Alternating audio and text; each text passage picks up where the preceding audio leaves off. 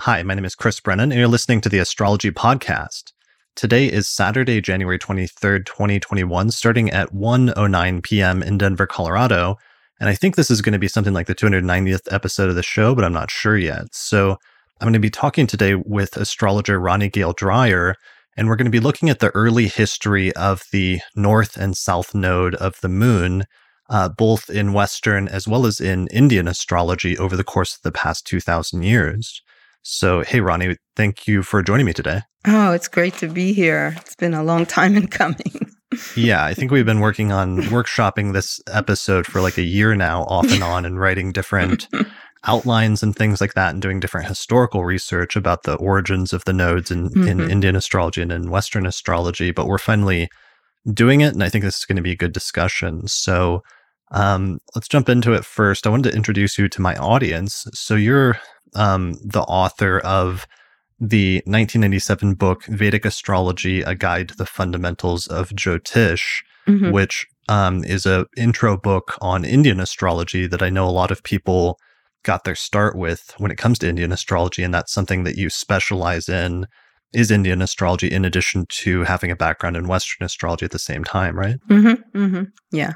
Yeah, that was one of the first, um, the very first incarnation of that book was um, was called Indian astrology. Um, and uh, Indian astrology, I believe it was called a Western approach to the ancient art. I don't even remember anymore my exact subtitle. Hmm. And um, and then the book got revised um, and reissued. Um, and I okay. had already written a book on Venus, which was um, it's a Western book about the goddess, and I'm trying to revise that one too. But yeah, Vedic, the Vedic astrology book was one of the early ones, along with uh, James Braha, David Frawley, a whole bunch of us who did beginning texts. Right. So you're one of the first waves of um, like Western modern practitioners of modern Western astrology that had been yeah. studying Western astrology for a few decades, but then you got into studying Indian astrology. And that was like a whole movement that really started in, in what, like the 1980s and yeah. early 90s? Well, earlier than that, um, there had been, I mean, there had been um, somebody, um, a few people who had who had written some books. Uh, Robert Deluce wrote the first very big book called Constellational Astrology. Um, I don't know if you can still get it, and he wrote that in, I believe, the late '60s. But in the '70s was the big wave when people started going to India. Um, they went to India to learn um, music um, went to ashrams. Some people just went because you could actually um, get on a bus, as I did. Um, I mean, this is all in the introduction to my book, but you could get on a bus. I was living in Holland and uh, and Greece. I went to Greece, and then I took a bus. Um, it was called the Magic Bus, and it went all the way to India, and it went through. Um, Turkey and um, Turkey, Iran, Afghanistan, Pakistan, and through India. And you could do it in those days. And many of us, I mean, James Braha had the same experience, David Frawley, myself, Nalini. Um, there were a, a, whole bunch of people, and we just learned astrology. We found a teacher and and did it. And so that was the mid 70s. Um, and then uh, we came back, a lot of us, and then other people went in the early 80s. Um, James Braha's book was published in 1986. Um, and my first book was published in 1990, the Indian astrology book as was okay. David Frawley's. Yeah. So. Okay. Yeah. And then not long after, I think a few years later, the American Council of, of Vedic Astrology was formed so that, that you guys started forming some actual organizations for the practice of uh, Indian astrology in, in the US. Mm-hmm. Yeah. They had Dennis Harness and uh, David Frawley and somebody else named Stephen Kwong. They had their very first conference in 1992 in San Rafael and Dennis, as myself and, and James Braha, we all had studied Western astrology. Um, and uh, we met in DC at UAC in 1992.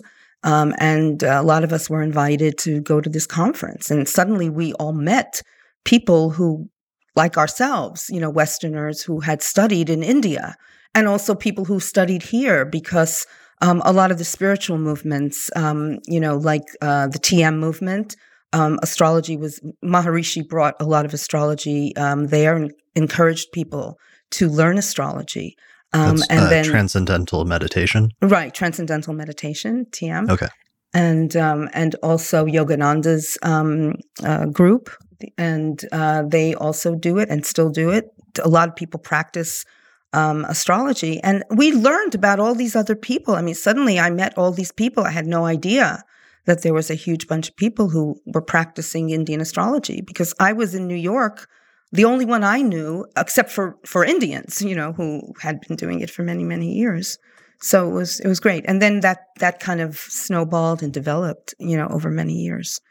Yeah, that 1992 um, lineup I always thought was striking because I always put it in my chronologies when I talk about the significance of the Uranus Neptune conjunction that was happening around that time and how that United Astrology Conference in 1992 was also when Project Hindsight started getting going. And so the whole revival of traditional astrology really exploded not long after that time, traditional Western astrology, and that it was interesting that there were this this movement to create the organization or some organizations and different things surrounding the practice of Indian astrology at the same time. So it was kind of like a parallel development that was almost happening in in tandem. Well, what happened also was the interesting thing was a lot of this happened at the 92 UAC, right. um, in DC because yeah. that was, I believe, when Robert Schmidt and Zoller and Hand they really were talking about let's do something, you know. mm And then, of course, um, some of us. I mean, we there was no Indian astrology track at UAC. I mean, okay. I was the coordinator of the first one in '95, um, but we were all there meeting each other, and um, and then the hindsight that the the conclave that I went to in '95, right, the first conclave was 94 and then 95 was the second one and that was very focused on uh, indian astrology and tradition and classical western um, kn rao was at that um, conclave um, and there was a whole meeting of the two traditions because they have so much in common i mean they they transmitted so much knowledge between them and and we all discovered really that classical Western astrology or Hellenistic astrology had more in common with Indian astrology than modern Western astrology had in common with classical Western. So right. there was so many things. It was it was wonderful that conclave. Actually, I met Demetra there, and and and uh, who was one of my close friends, as you know, Demetra George. Um, Susie Cox was there. Um, the Neguses were there. I mean, everybody was at that conclave. It was great. Yeah, I mean, all of that wonderful. sounded like really amazing times. Um, just in terms of having all those threads of ancient astrology really come pouring out in different ways during that time frame. Um, so that's relevant to what we're talking about today. And, and mm-hmm. so just a complete part of your story, not to give your entire biography, but you went back to school and you've been studying Sanskrit and some of the things that you've been working on over the past decade are translating some texts from Sanskrit into English, so from some ancient Indian texts. And one of them that you've been working on is one on like women's birth chart astrology in ancient India, right? Well, that was my master's thesis. So I went back to school in 2008. Um, and again, Demetra George was one of my inspirations because she had gone back to school to get a master's degree as well in classics. Right. And um, and she gave me some wonderful hints about how to actually do that. Go back to school, what to do, what not to do. A lot and, of astrologers did that. It seemed like in the past couple of decades, you guys went back to college and got advanced degrees and studied like ancient languages and stuff in order to further your work in astrology. Yeah. I mean, mostly I had wanted to go back to school for a long time. I didn't know what I wanted to do. And then suddenly I realized that Columbia was here and that was a school that taught Sanskrit. Not every school in the country does. And when I went back to school, I had to start like at the very beginning, and then I applied for a master's degree. And my thesis was translating um, and comment, doing a commentary on five chapters um, in the text that now I'm involved with doing some translating work. Um, for short, I'll call it VYJ, but it's called Vriddha Yavana Jataka and it's never been translated into English. And the five chapters I did were on women's astrology. Um, and and since then, I've been working with a few other scholars, and of course, I'm not even near them. But um, I think they need me more for the astrology, and they're really much better in the Sanskrit. Uh, but the translation, sometimes, as you know, with classical works, you have to find like the right words to kind of give you the the idea of what the um, ancients were trying to convey. So, um, and I kind of just wanted to do that. I wanted to go back to school to learn it because some of the Indian translations are are awful, you know. So I really wanted to kind of for myself see what's the dating on that text and what's the focus of those chapters. So the Vriddha Yavana Jataka, um, David Pingree um, dated the Yavana Jataka, um, which is the astrology of the Greeks, um, and he dated it till to about 269.70. Uh, he thought it was also first done in about 149 um, CE, and then Sphujidhvaja took it and put it into meter. Um, a few other scholars now are doubting whether there was that original text that came from Alexandria because it, it disappeared. But the idea of that Greek astrology was transmitted, and that is when hor- horoscopic astrology started, was definitely probably around the, the third and fourth centuries. Vriddhayavana Jataka Pingree dated as between 320 and 325 CE. Um, but there are a lot of people who think that the Jataka was first. So uh, people are kind of trying to d- redate things. Mm-hmm. Um, but right now, that's kind of like the um, the approximate dating of it. Um, and it's much larger than uh, Yavana Jataka. It's like 71 chapters. So it's it's a big it's a big effort um, the, to translate in the Greek tradition, they will sometimes default to the delineations are given by default for men, and then occasionally they'll say, however, in the charts of women, you have to look at it like this, or in some instances where there's not a difference, they'll just say, and you apply the same techniques just the same way in the charts of women. So, what's different about those chapters that you worked on that make them specifically for women? Those chapters specifically, and every every text that came after that, some of the classical texts that most people who study Indian astrology are familiar with, will have a chapter um, called Stri Jataka. Jataka is astrology, and Stri is the word for feminine or woman. and what these chapters did, there were absolutely five chapters. So the first, you know, one um, has to do with the, the the ascendants. You know, if you have the ascendant in this sign, it's good or bad. And of course, the relationship to women is that the fire and air signs are bad, the earth and water signs are good. Um, and then the next chapter is the moon in each of the signs. The third chapter in this women's series is about the nakshatras.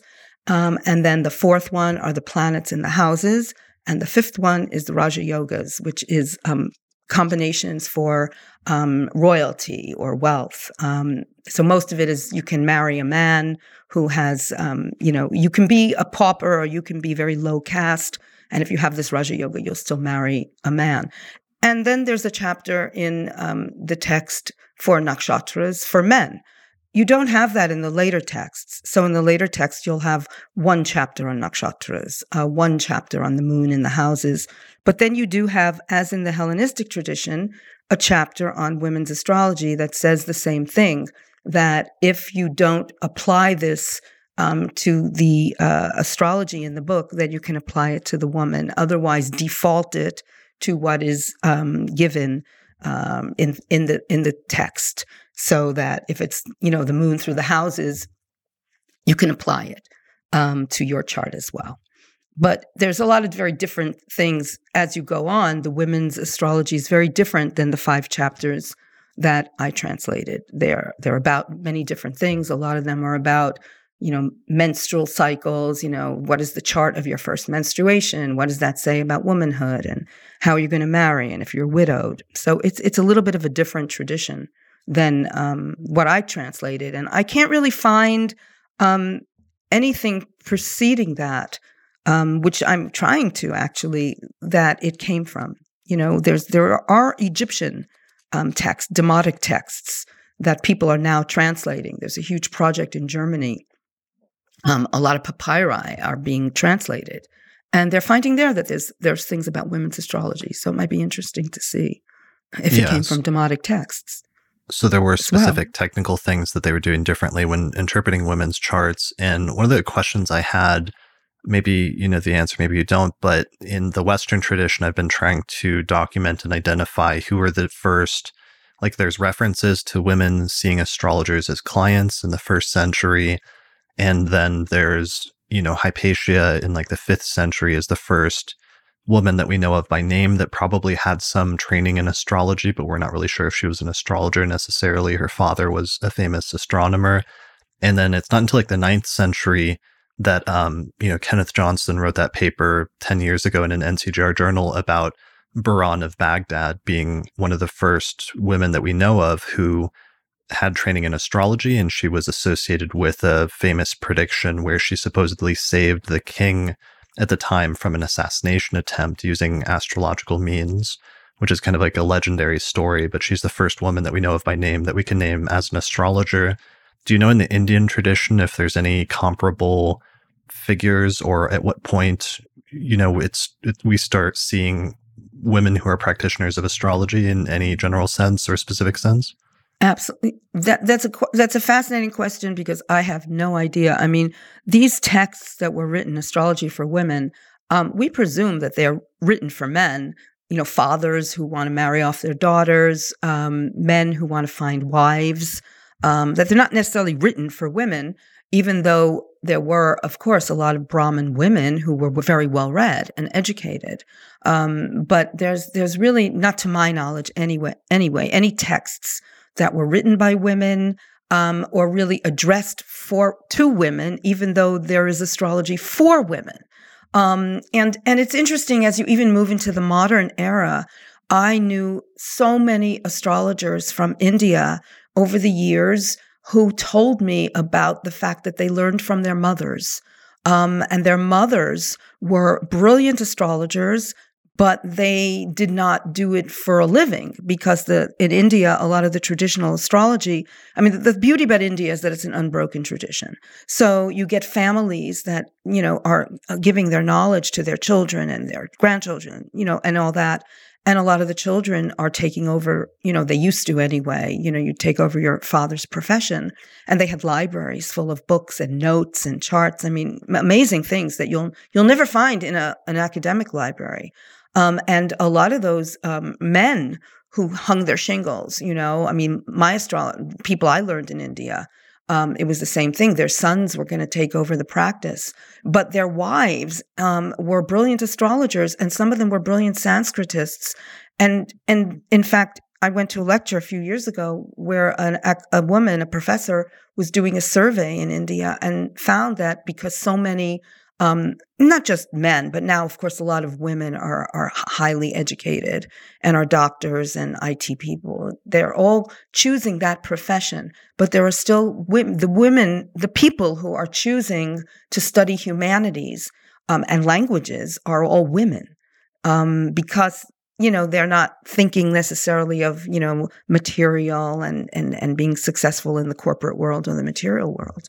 So it's fascinating that there are a lot of women. I'm assuming even back in in um, the first millennium, second millennia, who did study astrology, but by name, I I don't know. I don't know. It'd be fascinating to find them. Yeah, I mean, especially in traditions, I always think back, even back to the Mesopotamian period, where you have um, families of astrologers and like family lineages of people handing it down from generation to generation and it's staying within families partially as an oral tradition and maybe partially as a written tradition that there must have been um, you know women or daughters who learned astrology mm, as part of that or from their fathers or what have you as part of that tradition even if we don't have names or like texts that survive from them. Um, but certainly in the modern period in like the 20th century there's there's become like famous women who are astrologers from India. Like I think um, Gayatri Devi, Vas- Devi Vastu, who's the daughter of B.V. Raman, has taken over his editorship of Modern Astrology magazine, right? Mm-hmm. Well, the, the children, now there are two magazines. Um, the sons, one son took over one, that magazine, and then Gayatri, I think, uh, created another. So they they kind of um, took on, they inherited B.V. Raman's um, you know, libraries and knowledge, of course. And Gayatri really was the one who um, practiced a lot and was kind of his her father's apprentice. She's a brilliant astrologer, and she's the one who um, you know, they will call up to time events, you know, politicians and inaugurations, prime ministers, because they all use astrology to time their events. Um, or they try to anyway. Um, and uh, and and she's she's the one they'll call because she was affiliated with B.V. Raman, who, um, for those who don't know, I mean, he was the one who modernized and made popular uh, Indian astrology. He had a magazine. He wrote a lot of books. Um, so he, you know, you, you say B.V. Raman and everybody knows who he was. Okay. Um, yeah, I think I read her one of her books on horary or on prashna was one mm-hmm. of the mm-hmm. ones that Dennis recommended that was very good uh, when I was studying Indian astrology at Kepler.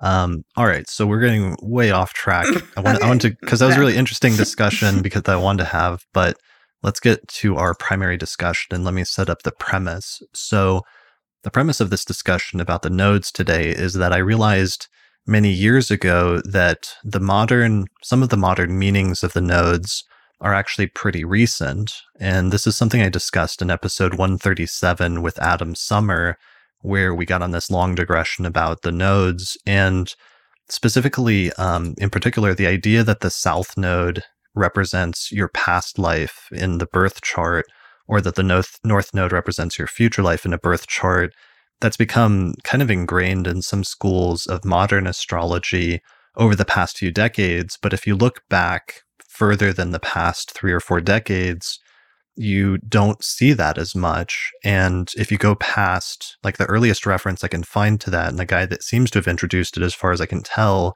is Dane Rudhyar in his 1936 book, The Astrology of Personality. And then there's another really crucial book by Martin Schulman on the nodes from like the 1970s that takes the concept further.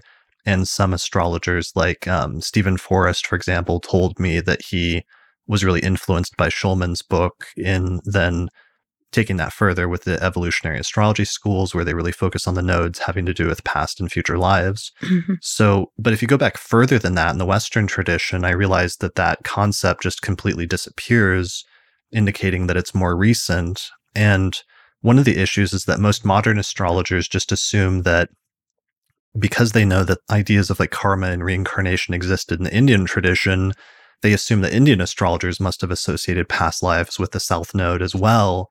But in fact, if you look at the Indian tradition prior to the past few decades, that concept is also completely absent, is my understanding, um, as well. So it's not something that came from the Indian tradition.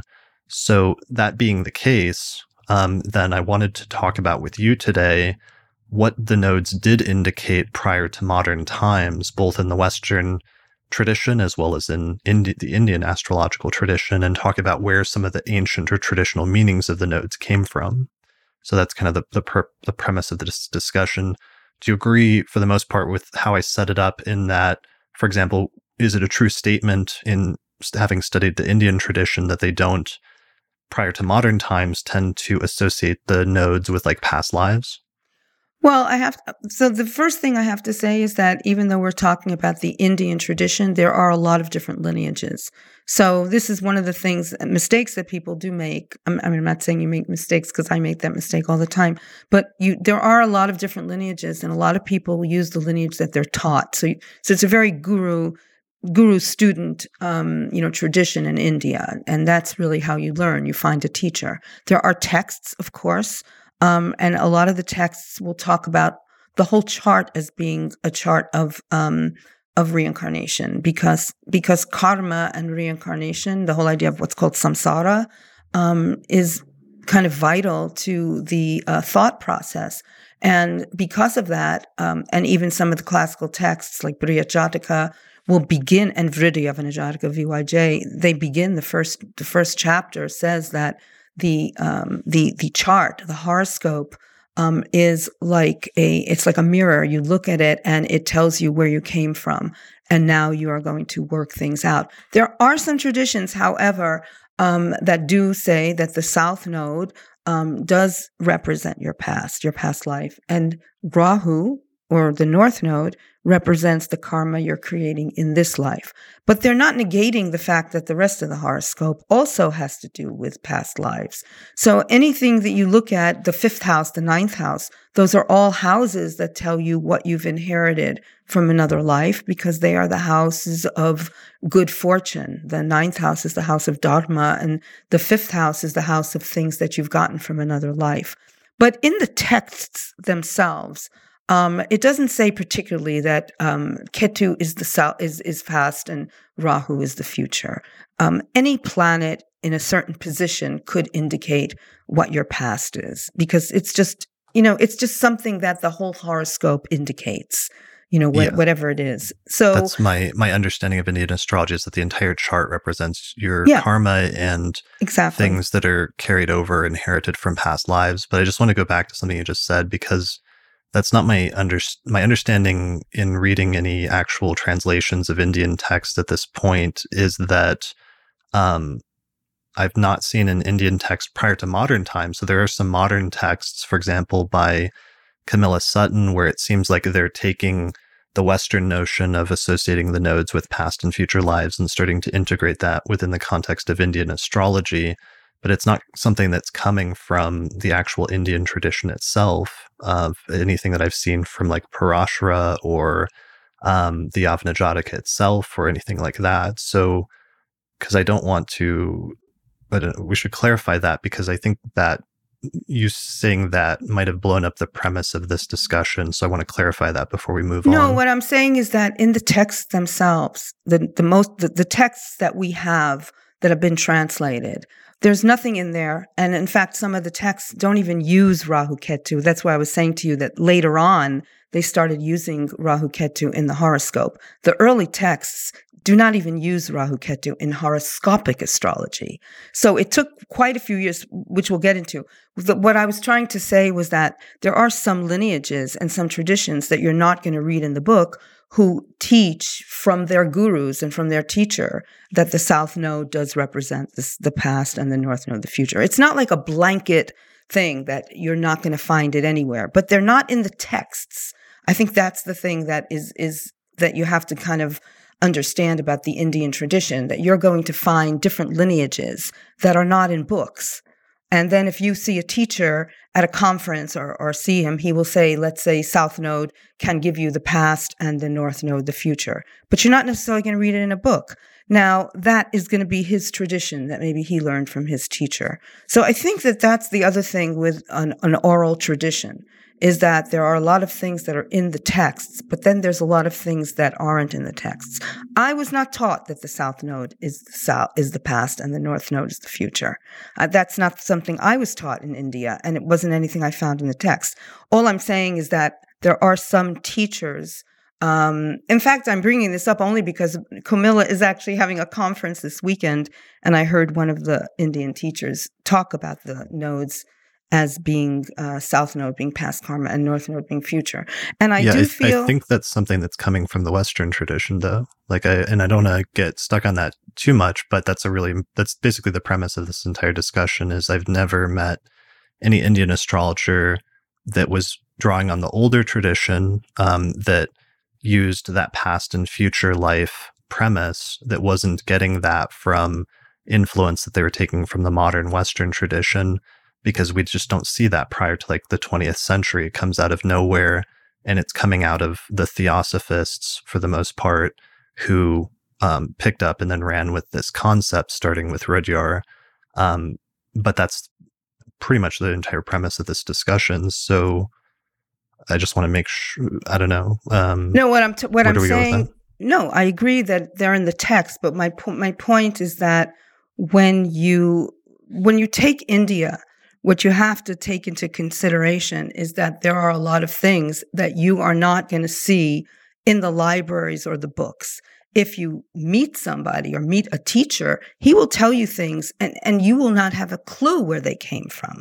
Some of them come from Nadi texts that are, that are not even translated. So that's why Indian astrology is so complex because you get these families and these traditions. So that that's my point that if you're talking about theosophists, the theosophists were based in India. I mean, that's where it started, the whole theosophy movement. So when things come into it, you don't always know exactly where they're coming from in terms of an actual year or an actual text. So our discussion is still completely valid. That's what I that's my point because most of us are learning from those texts that we're getting. Um, but most of us in this day and age are not running to India anymore. I mean, that was, you know, way, way, way in the past. And you will get through, of course, social media, you know, the internet, you, you can meet many, many Indian astrologers now. So my point is that you're going to hear a lot of things that people tell you, and you're going to say, well, where is it coming from? And they're going to say to you, well, it's coming from my mother, or it's coming from my uncle, or it's coming from the parampara, which is the, you know, kind of tradition. So I guess that, that was my point that I wanted to make. But what we were discussing before, um, you know, we were talking about this has to do with the books that you will read from and that were the texts that were available to the general public. They will not tell you that one planet in particular has to do with your past life or one planet in particular will have to do with the future. It will be the entire chart. So that is yeah. true. That's true. I was just adding that. I didn't mean to confuse you or negate because it doesn't negate anything we're saying at all. Well, so I guess we have to do the digression about um, interactions between Eastern and Western astrology and the continual sending back and forth of different doctrines and rubbing off on each other that astrologers do periodically just in the history of astrology, which is that anytime you put two astrologers in a room together, they'll begin to talk and compare notes and um, compare and contrast techniques. And sometimes they'll have overlaps and sometimes they'll have areas of major disagreement, but through that interaction, there's often some sort of exchange that takes place. And this is one of the crucial factors about the history and transmission of astrology is that astrologers are constantly trading techniques from each other and sending them back and forth from language to language and culture to culture over history.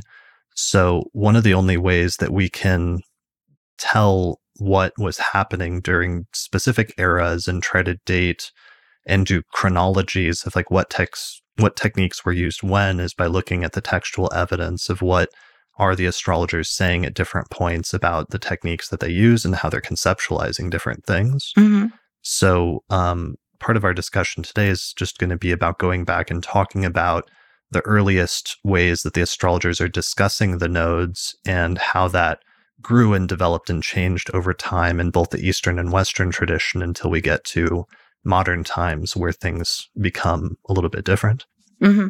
I didn't mean to throw you off. The reason I brought it up was only because this podcast goes out to so many people.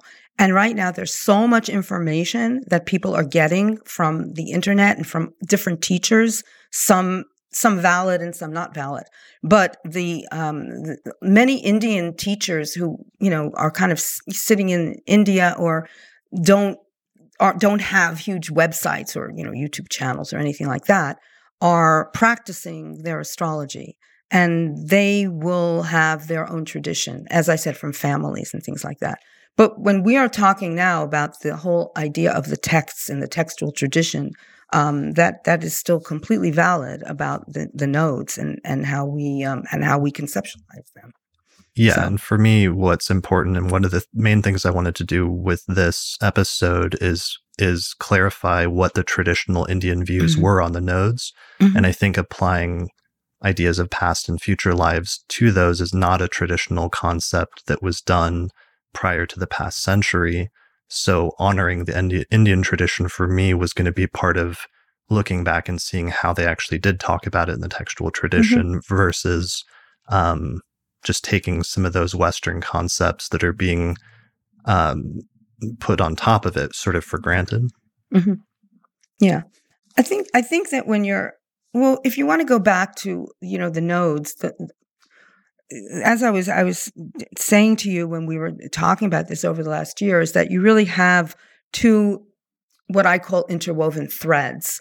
Um, you have the nine planets, which were called Navagraha, and uh, of course Sun through Saturn, and then Rahu Ketu. Rahu is the north node, Ketu is the south node, um, and these were um, honored um, or propitiated in order to um, wipe away any evil that the planets um, would bring, because they were these forces that before they were used in horoscopic astrology were looked at as you know the uh, the forces that had to be appeased.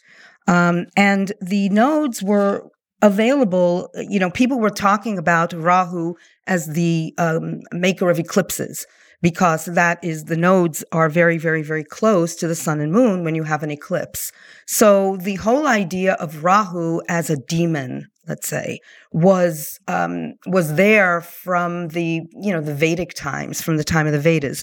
But this is before horoscopic astrology, and so Rahu became this uh, demon. And once the horoscopic astrology started to materialize um, in the early, you know, third century, fourth century, what happened was they decided to appease them and then also have um, what's called pujas to honor them or rituals. And they became part of what's called the Navagraha Mandala. So they were nine planets and they were all in, you know, similar uh, positions. You know, the sun was in the middle and the other eight were all around, each ruling a different direction, uh, which you can find in temples now. Even any temple, Hindu temple you go to, will have a room that has all these planets, and they're going to be in the same exact positioning um, that they were then. Um, and before that, before they became um, anthropomorphic deities in temples, you know, they were represented with different shapes, different colors, um, different things that they put on these um, mandalas in order to appease the planets. Um, this was way before um, they became uh, affiliated with horoscopic astrology. In the earliest texts in Yavana Jataka, which is a text you're very familiar with from the third century, there's no mention of Rahu Ketu at all. The nodes are not even in there.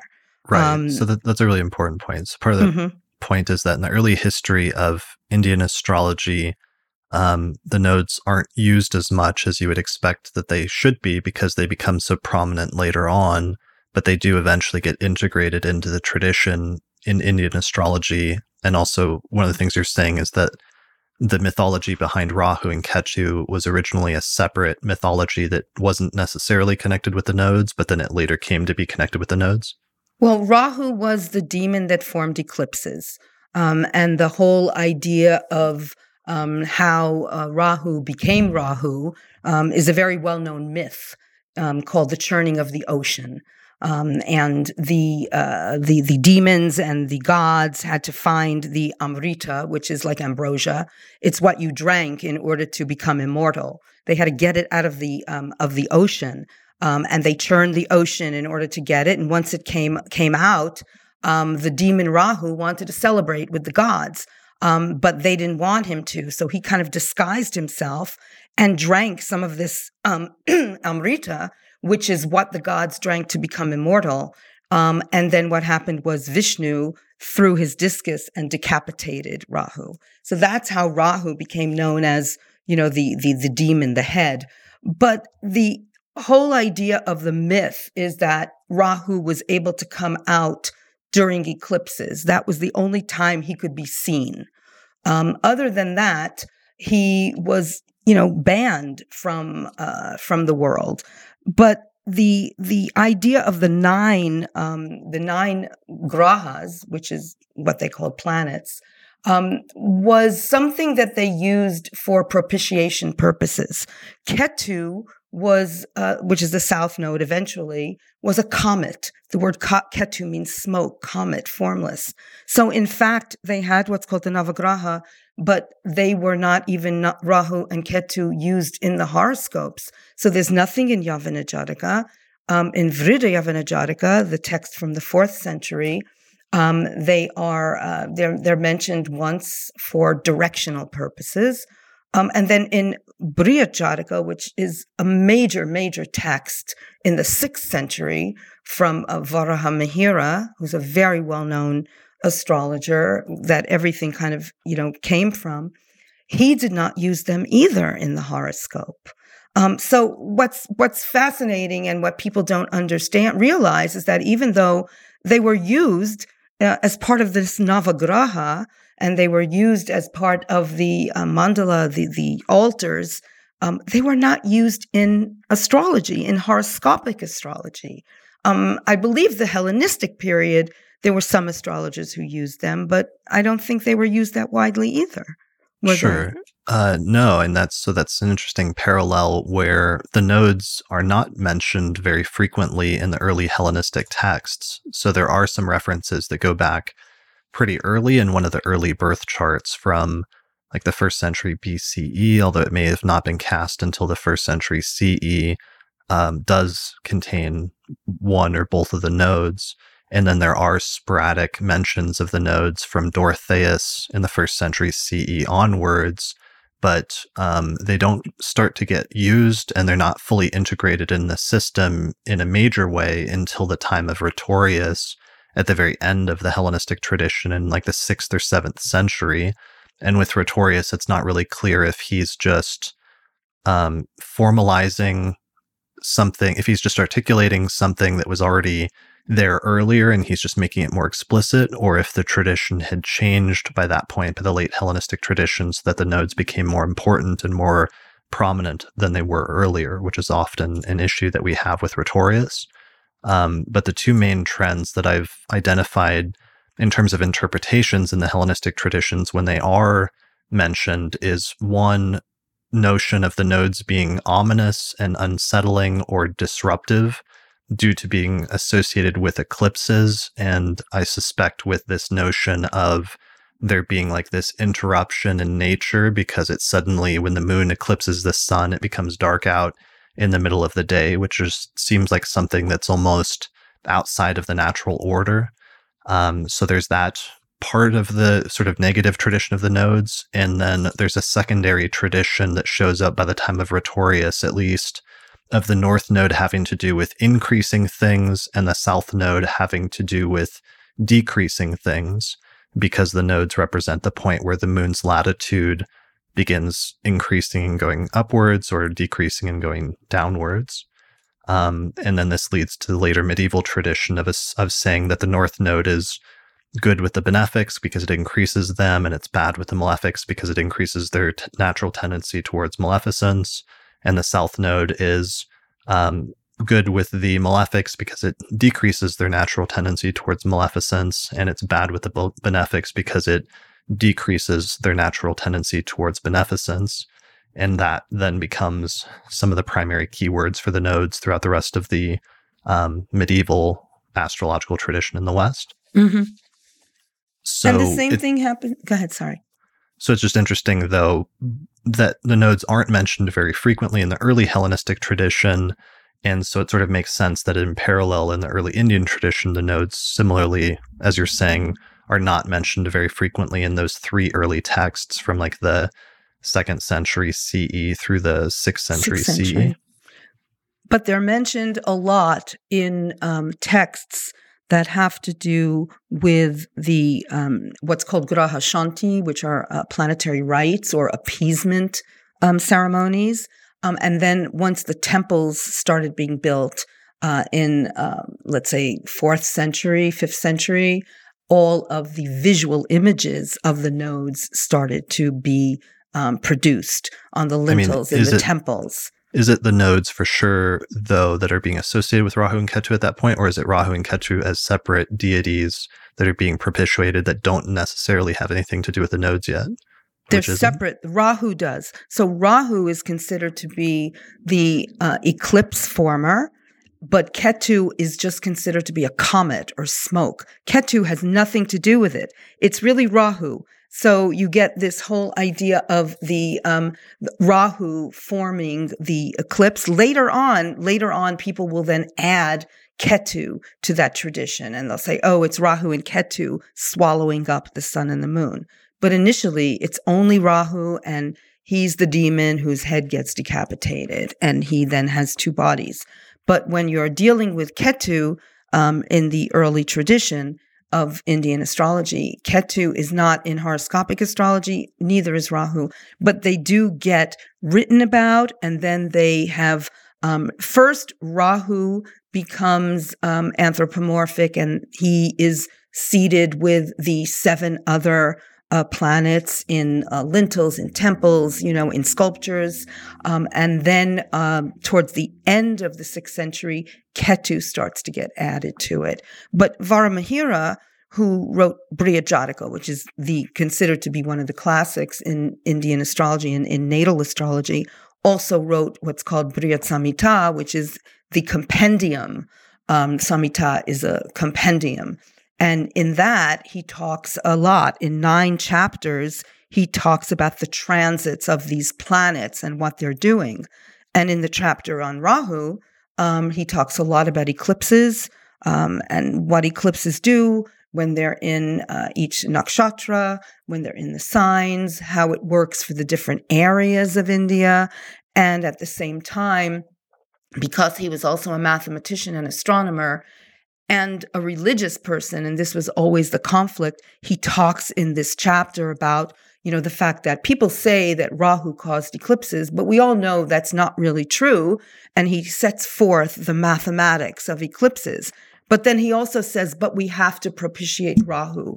We have to still honor um, you know, honor him and propitiate him so he doesn't, you know, damage us. So that is very much part of the tradition. And then in the chapter on Ketu, it's all about comets because Ketu is a comet. So it's all about the fact that um, there are hundreds of comets. Some people say thousands of comets. And it, comets can refer really to meteors, to anything in the sky that is not a planet. So that's kind of like the, the whole idea of the formlessness. So the Ketu and Rahu were very much part of the tradition and were, you know, drawn and, and, and the images were set forth.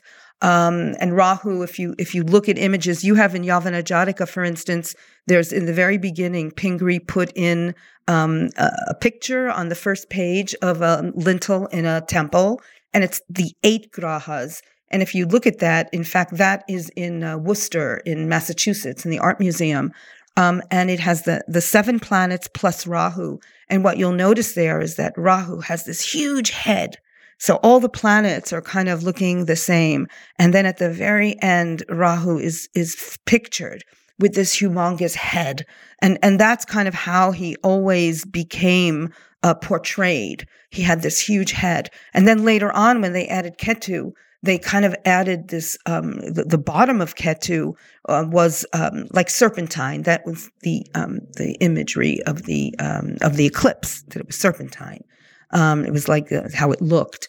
But you didn't get the the astrology of the eclipses, and um, I mean of the nodes. In fact, what you're saying in terms of how Rhetorius described them, that's very much how they were described in texts that started to appear um, I would think seventh, eighth century when you had Parashara.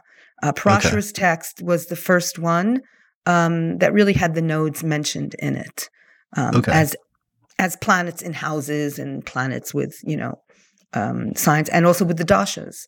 You know, because the early dashas um, didn't have um, Rahu in it or Ketu.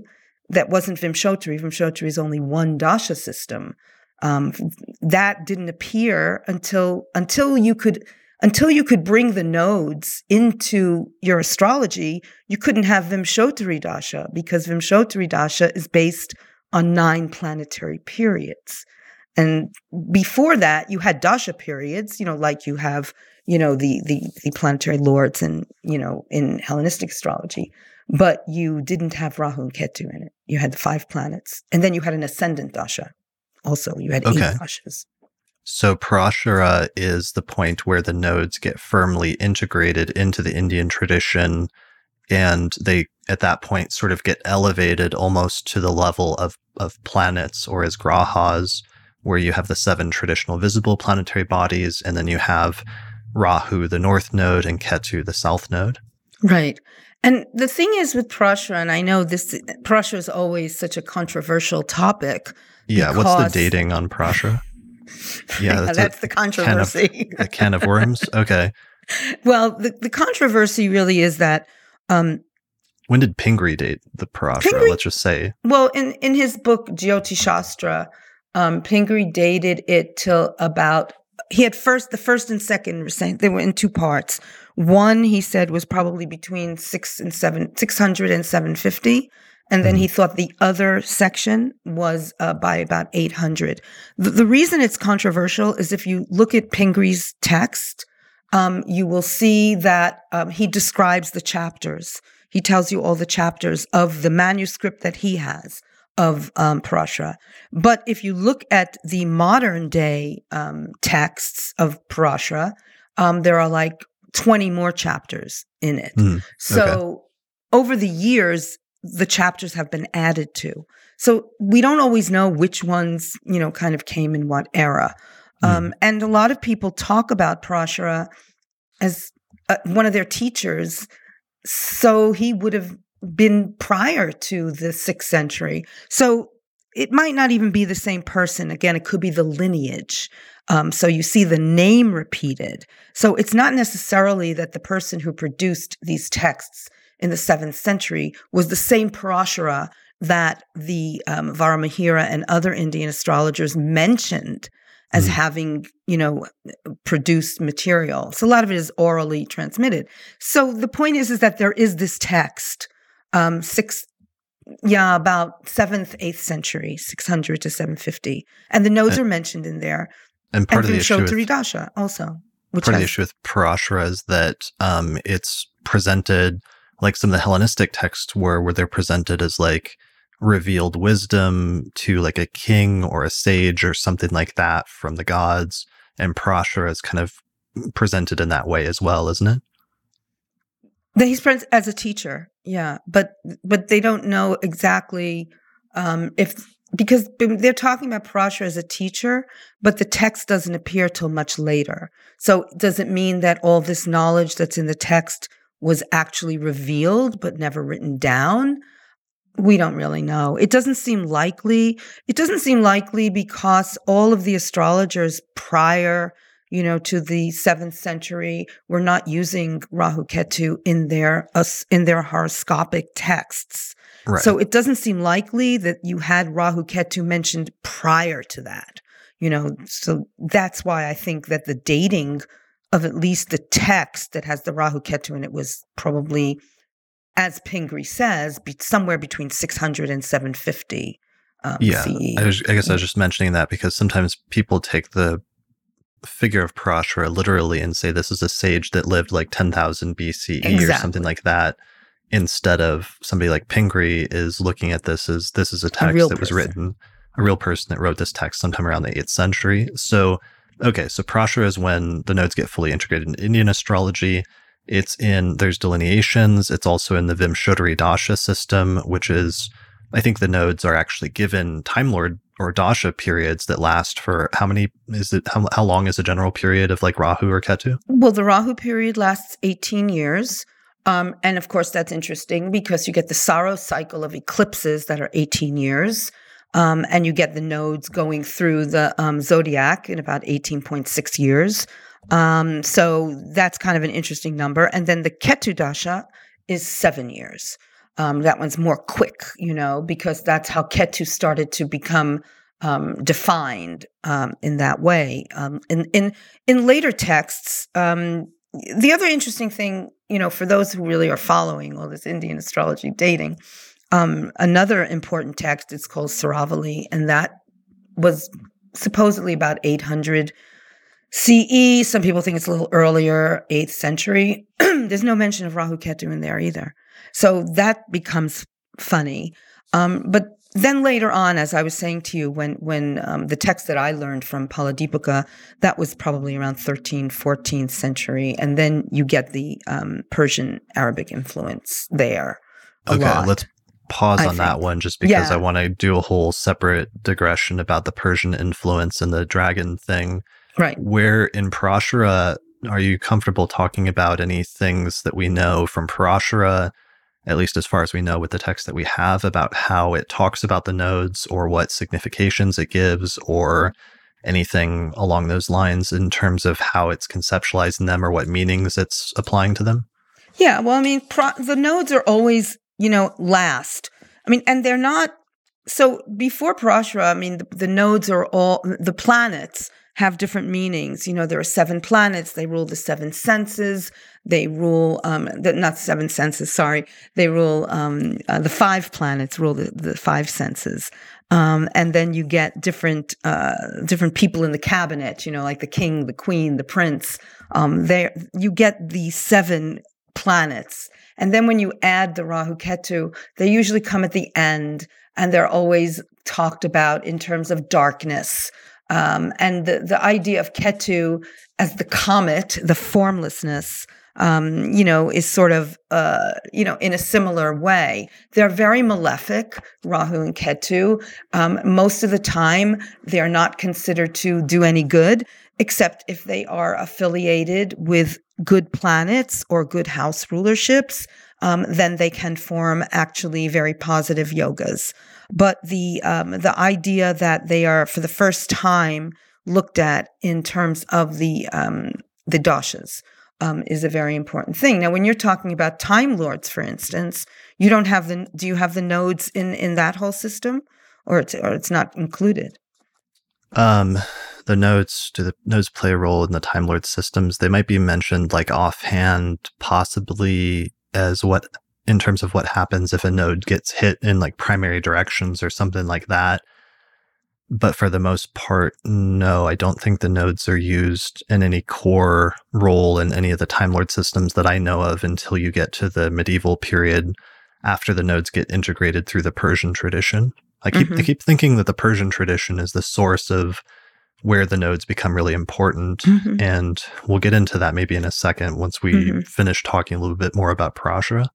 Yeah, and Parashara as a text, you know, I mean, it's funny. I kind of keep away from it a lot because of so much, because of all the confusion um, that comes with it. But the important thing with Parashara is the fact that it does occur. It does. It does formulate the um, the dashas. Um, the the nodes are considered to be dark. Um, they're not necessarily considered to be, um, like I said, benefic uh, benefic forces. Um, you know, they rule right. things like underground and and all the nasty things, you know, that you have. Um, that you seems like in, a common theme in Indian astrology is that the nodes are treated as um, difficult and somewhat chaotic or um, unstable type factors to some extent. Would you say that's true in a general sense? Yes, for sure. And they're always considered to be at the very, very end, you know, when you're talking about them. So um, in in in Parashara, for instance, you talk about the planets. Um, you do it according to you know like the days of the week: Sun, Moon, Mars, Mercury, Jupiter, Venus, Saturn. Then you get Rahu, Ketu at the end because they were added on. Um, and then when you talk about the malefics, um, Parashara says the Sun, Saturn, Mars, the waning moon. They're, they're all malefics. Um, and then Rahu, Ketu, they also become uh, malefics. So okay, so so Rahu and Ketu are grouped together with the malefics in Parashara. Yeah, always, yeah. So that's mm-hmm. that's important. I mean, that's important to know in terms of how they're conceptualizing the nodes and their function in, in a chart. Mm-hmm. Yeah, and they rule outcasts, you know, and foreign, like in modern day, uh, when you're looking at a chart in modern day um, horoscopy, um, they take it a lot from the whole idea of Rahu Ketu um, ruling outcasts. So they say that Rahu and Ketu can rule foreigners. Um, it can rule bohemian, you know, quote bohemians, you know, people that rebel, um, anybody who is different, you know. So that's kind of like what Rahu Ketu was, um, you know, conceptualized as. And again, that has to do with that myth because Rahu Ketu are not planets. You know, they they're not they're not things. You know, they're they don't have mass, they don't have shape. You know, they're points you know they're where the you know the the path of the moon and you know meets the ecliptic so they they you can't hold on to them you know they're considered to be shadows because they are appearing um, in a way that you can't put your finger on so that's a lot of the way that they do get um, interpreted um, in in these texts you know because because you, because they're not real you know what i mean they don't they don't have um, the kind of material um, material qualifications or qualities, you know, that the planets do or stars do. You know, so yeah, maybe we should backtrack a little bit, which you touched on a little, but um, just describing the nodes in the astronomy a little bit. So the the nodes are um, the point on the ecliptic where the path of the moon crosses the path of the sun.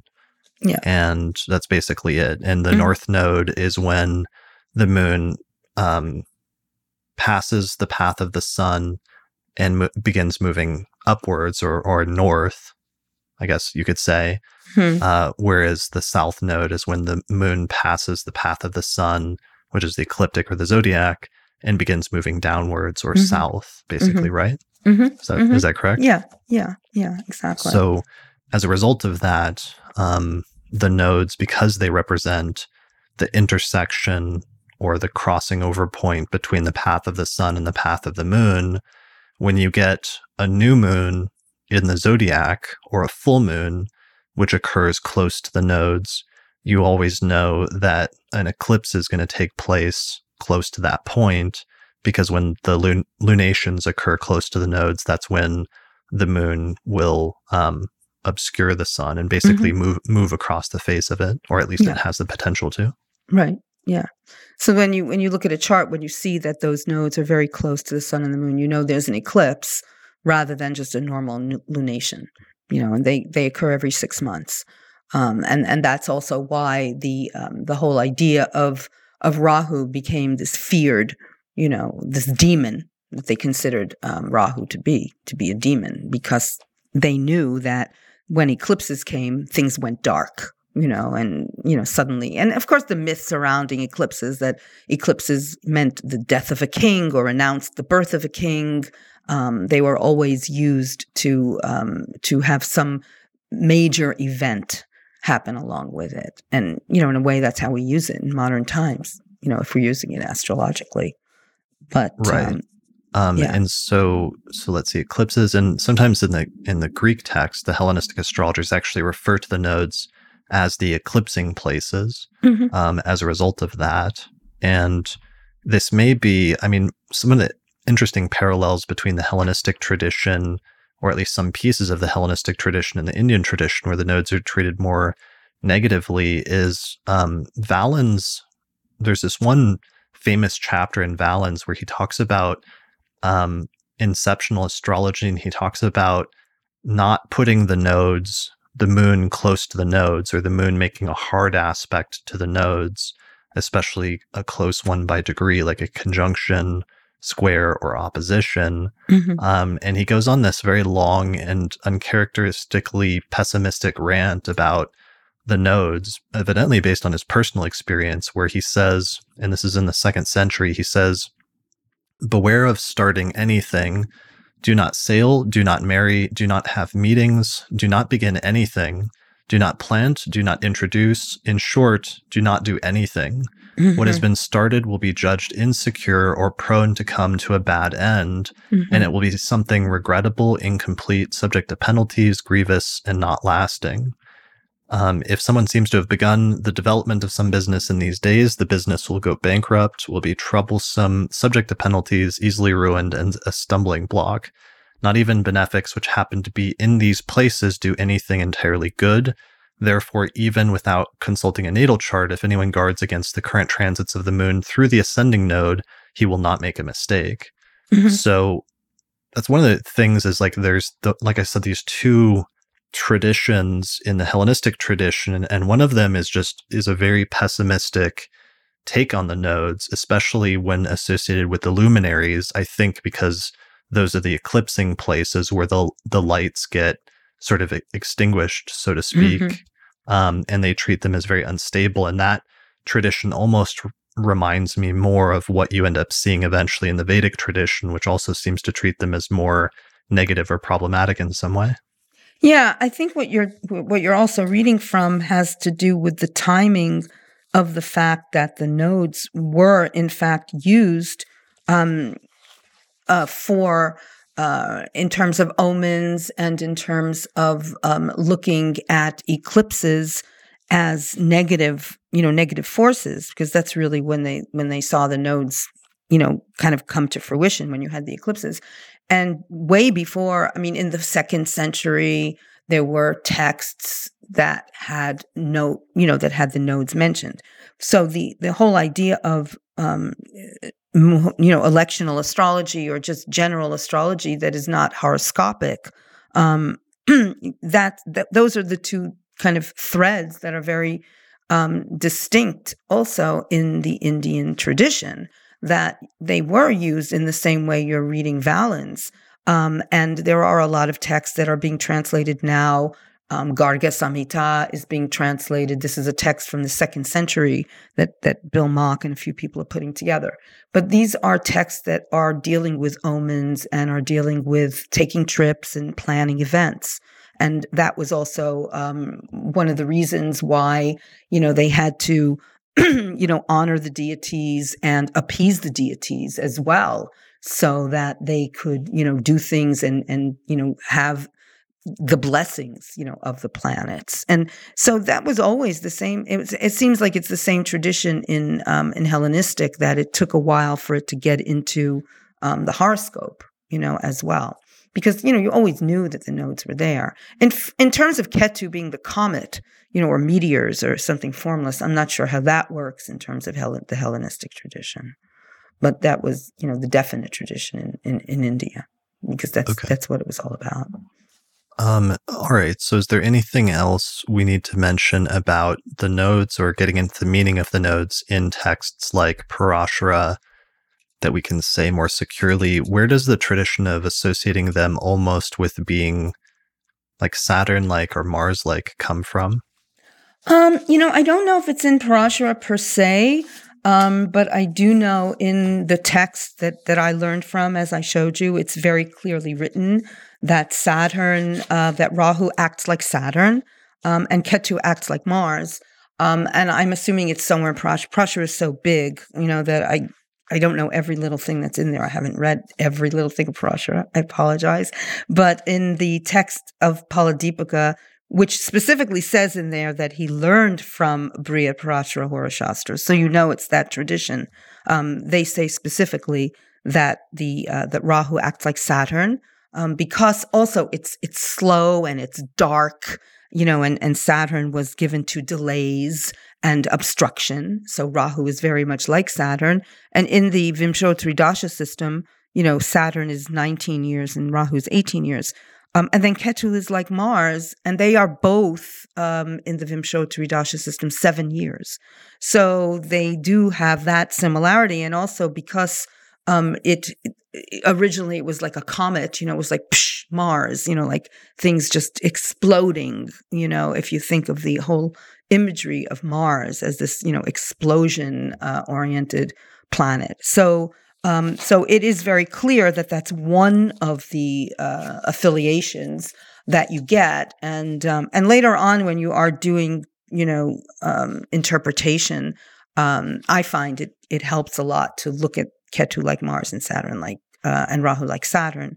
That's a whole other story. But um, but yeah, I mean it's it's it's quite clear that that's one of the um, one of the things that they um, affiliated it with, um, and then others, you know, other things, of course. Like I said, the Saturn, uh, Rahu, and Ketu had to do with out being an outcast. You know, they were like the the outcasts um, of the of the planetary pantheon. You know, they were you know on the very end of the scale so to speak. Um, and you sent me some delineations from Phaladipika can I, which is dated somewhere from the 13th to the 16th century, is it okay if I share some of these on the screen? Oh, yeah. Yeah, yeah, yeah, yeah. Yeah.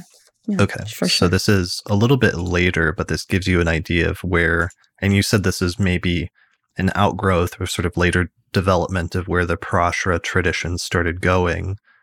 Um, so yeah, he says specifically that that is that that he was one of the texts, you know, that they learned that he learned from. Okay, so this is from chapter 8. It says, Sloka 25 If at birth Rahu occupies the Lagna, which is the, the rising Ascendant. sign, mm-hmm. um, the person concerned will have a short life, possess wealth and strength, and will suffer frog diseases in the higher limbs of his body. So that's a little mixed. Weird. Short life. So it's like something that's depriving life, but then it says possesses wealth and strength but then he'll be diseased in his body, which is like mm-hmm. a first house type signification. Um, then it goes on, it says the person who has at his birth Rahu in his second house will be dubious or insincere in his speech, uh, will, since speech is one of the significations associated with the second, Second house, in. Indian astrology, Mhm. will suffer from disease in the mouth or face, will be tender hearted, will get wealth through his sovereign, and will be wrathful and happy. Um, all right. So Rahu all- yeah. go ahead. No, I'm saying that they all get very mixed up. A lot of these, um, when you read all these texts, you know, they'll throw in like, positive and some- negative? Yeah, some in some of the houses and, and things like that. But but here they start the tradition of Rahu in the third house um, being strong. Um, and Rahu in the sixth house is supposed to be strong. Third, six, ten, and eleven by tradition are supposed to be the places where Rahu is strong. And they don't delineate them in terms of sign. They delineate them in terms of the houses, um, which is another Right. interesting thing. So you Um, said this was tied in with the tradition of which houses the benefics and malefics do well in. Yeah, yeah. What's yeah. what is that again? Can you give third, me a run- sixth, tenth, and eleventh um, are considered to be the houses of what's called upachaya houses or growth houses. But they are the houses, um, and some people take them, you know, the third and sixth as being very, you know, bad. The sixth house is also what's called a Dushtana house, so it has a dual meaning. The tenth house is also what's called a Kendra house, an angular house. So it also has a strong an, an, another meaning. But the third, sixth, tenth, and eleventh are usually where you want malefic planets to be. So if they have in these and and and what it does also is if you see it in the third house, it will give you a um, you know something strong. Um, if you see it in the sixth house, um, it's going to give you something strong, but it's also going to give you something that you have to fight for because the sixth is the house of illness.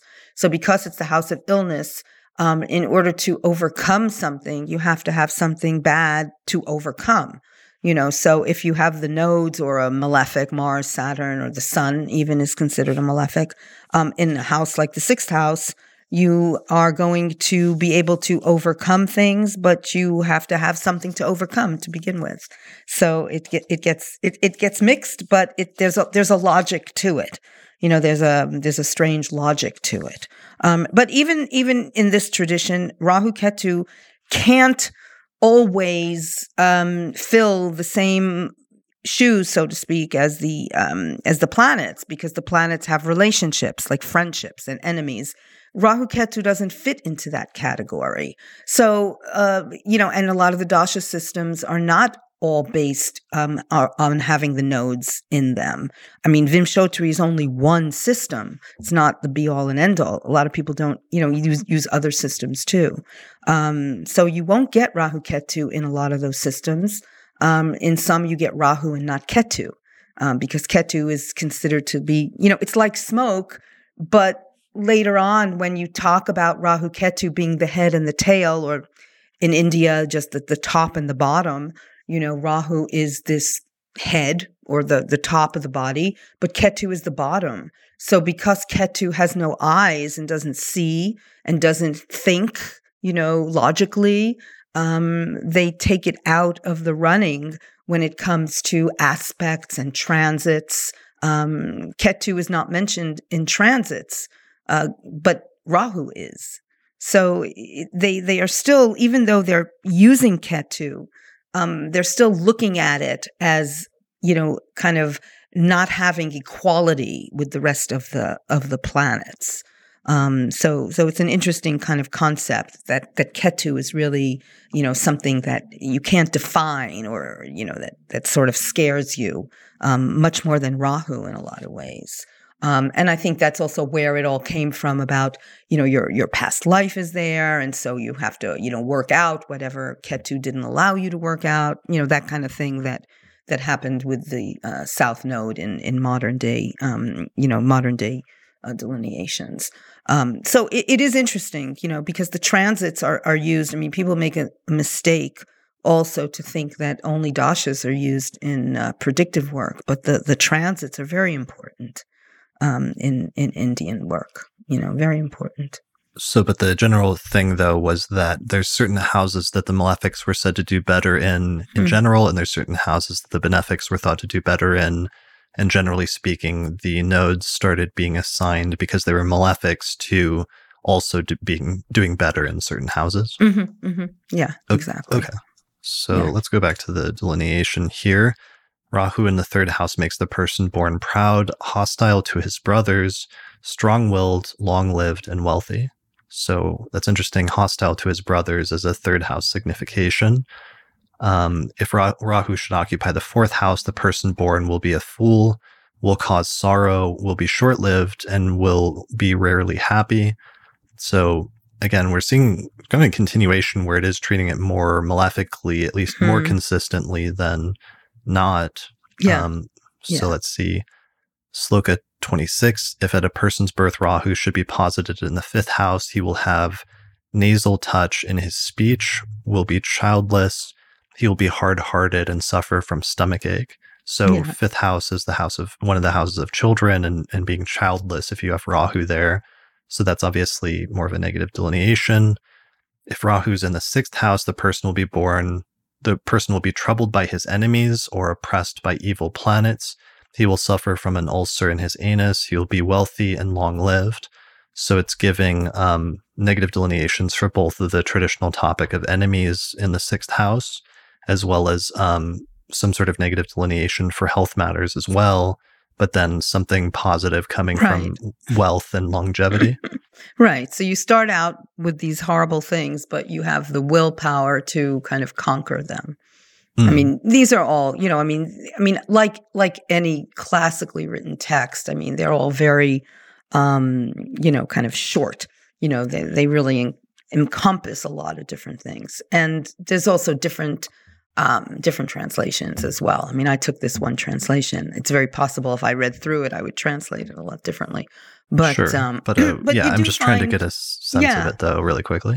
you find that Rahu Ketu, even if you go into India and you mention Rahu Ketu, people get, you know, people who years ago would just get very nervous, you know, if you talk about them. And and even the temples, you know, dedicated to Rahu Ketu, it's not like just freely you go in there and you worship. So they are really still considered to be um, you know, these demonic forces that um and especially because Rahu was the demon in the early uh, tradition of the eclipses. It doesn't go away, you know, that whole idea of, you know, oh, don't talk about Rahu Ketu, you know.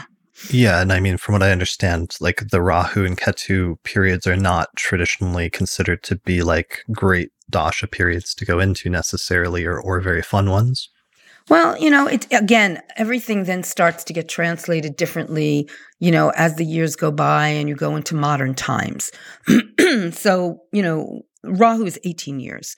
So you're not going to say, oh, the whole 18 years is bad. And if you have, let's say, Rahu in your third, sixth, 10th, or 11th, or let's say Rahu is with a benefic, the Dasha period could be good because you're taking on the qualities, you know, of the benefics, or you're taking on the quality of the lordship of a good house. Um, and because Rahu is like Saturn, you know, sometimes it's just slow and drawn out. But, you know, Rahu is extraordinarily extreme. I mean, that's the thing with the nodes is that they, they became noted for their, the extremities. Um, so you can go from high to low. Um, you can, you can be very compulsive. You know, that Rahu can be very compulsive. Again, the symbolism of the head you know, that doesn't digest. It keeps eating and, and taking in things, but it, it doesn't have a digestive system. So with Rahu, you have to know when your boundaries are. So in modern, in modern kind of astrology or, you know, counseling, you know, you try to tell people to, to try to set those boundaries because otherwise you can get swept away, you know, in terms of the, you know, addictive quality. Ketu is seven years like Mars. It's quick. It's quick. You can go from high to low or low to high. I mean, I've seen people in Ketu Dasha have things just com- completely wiped out. And I've seen people go from low to high, you know. Um, that's, I mean, I, I lecture on that all the time with amazing examples, you know, and, and I think that that's something that, you know, as you go on through life and are in modern times and you have more f- choices, you know, it's not like living in a little village with your astrologer who sets your life path for you. So it's a very different, you know, you you know, you you use Hellenistic astrology, so you know yourself that when you're dealing with modern modern times, you have to take these um, these you know translations and you know, sort of extended or modernize yeah. them, you know. Yeah, I mean, the extent. ancient texts usually frame things in terms of extreme, either worst or best case scenario. And mm-hmm. it's, you're supposed to understand that there's many different mitigating conditions that you can take into account to modify or produce the actual delineation, but it's trying to convey some sort of underlying principle to you. Right. Um, so here's a little, for those unfamiliar with it, uh, from Solar Fire just a chart of today, approximately when we started. And this is like one of the traditional South Indian square charts. And over on the right, it has the Vimshottari dashas and bhuktis. And it just shows you some of the periods that we're talking about where there's like a, a Mars general period that lasts for seven years. And then there's a Rahu period that lasts for eight, eight years and a Ketu period that lasts for seven years, as you were saying. Mm-hmm. Mm-hmm. Okay. So yeah back yeah. to the delineation. But if you go to Parashara or Phaladipika, the text I use, I mean, they will give you, you know, really, especially Phaladipika tells you about the dashas, you know, what to expect in Rahu Dasha, what to expect in, you know, Ketu Dasha, what to expect in Moon Dasha, and then what to expect in all the sub periods, you know, of the dashas. So right. Uh, they're pretty clear.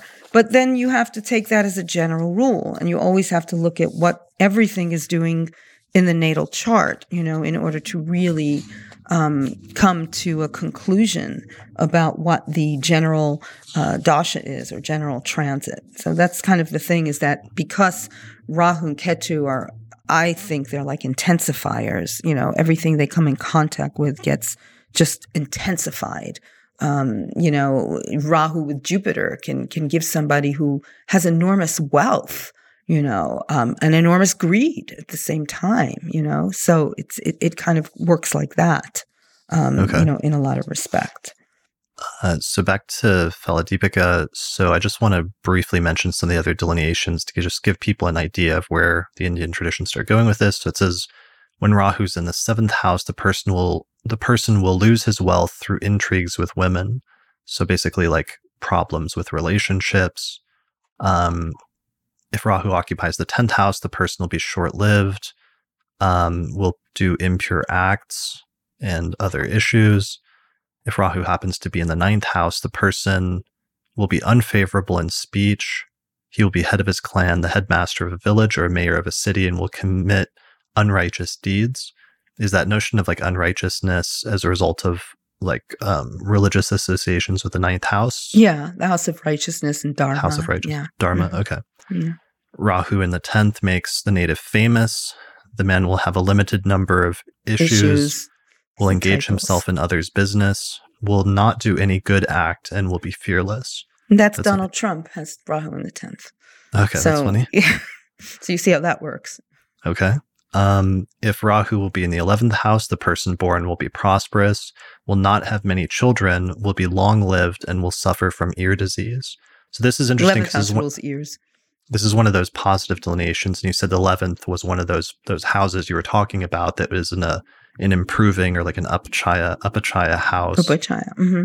so, so it, the it thing has- is yeah the thing is is that even with the good things that rahu gives there's always a catch to it. I mean it's not going to give you like jupiter.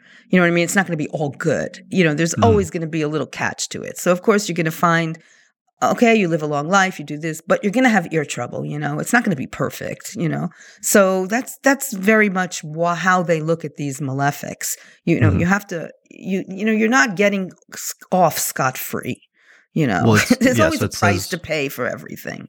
So it says you'll be prosperous, um, but will not have many children. children. And is is the eleventh one of the places of children in Indian astrology? Is the fifth is the fifth is the house of children. So if okay. you have Rahu in the eleventh, you have Ketu in the fifth.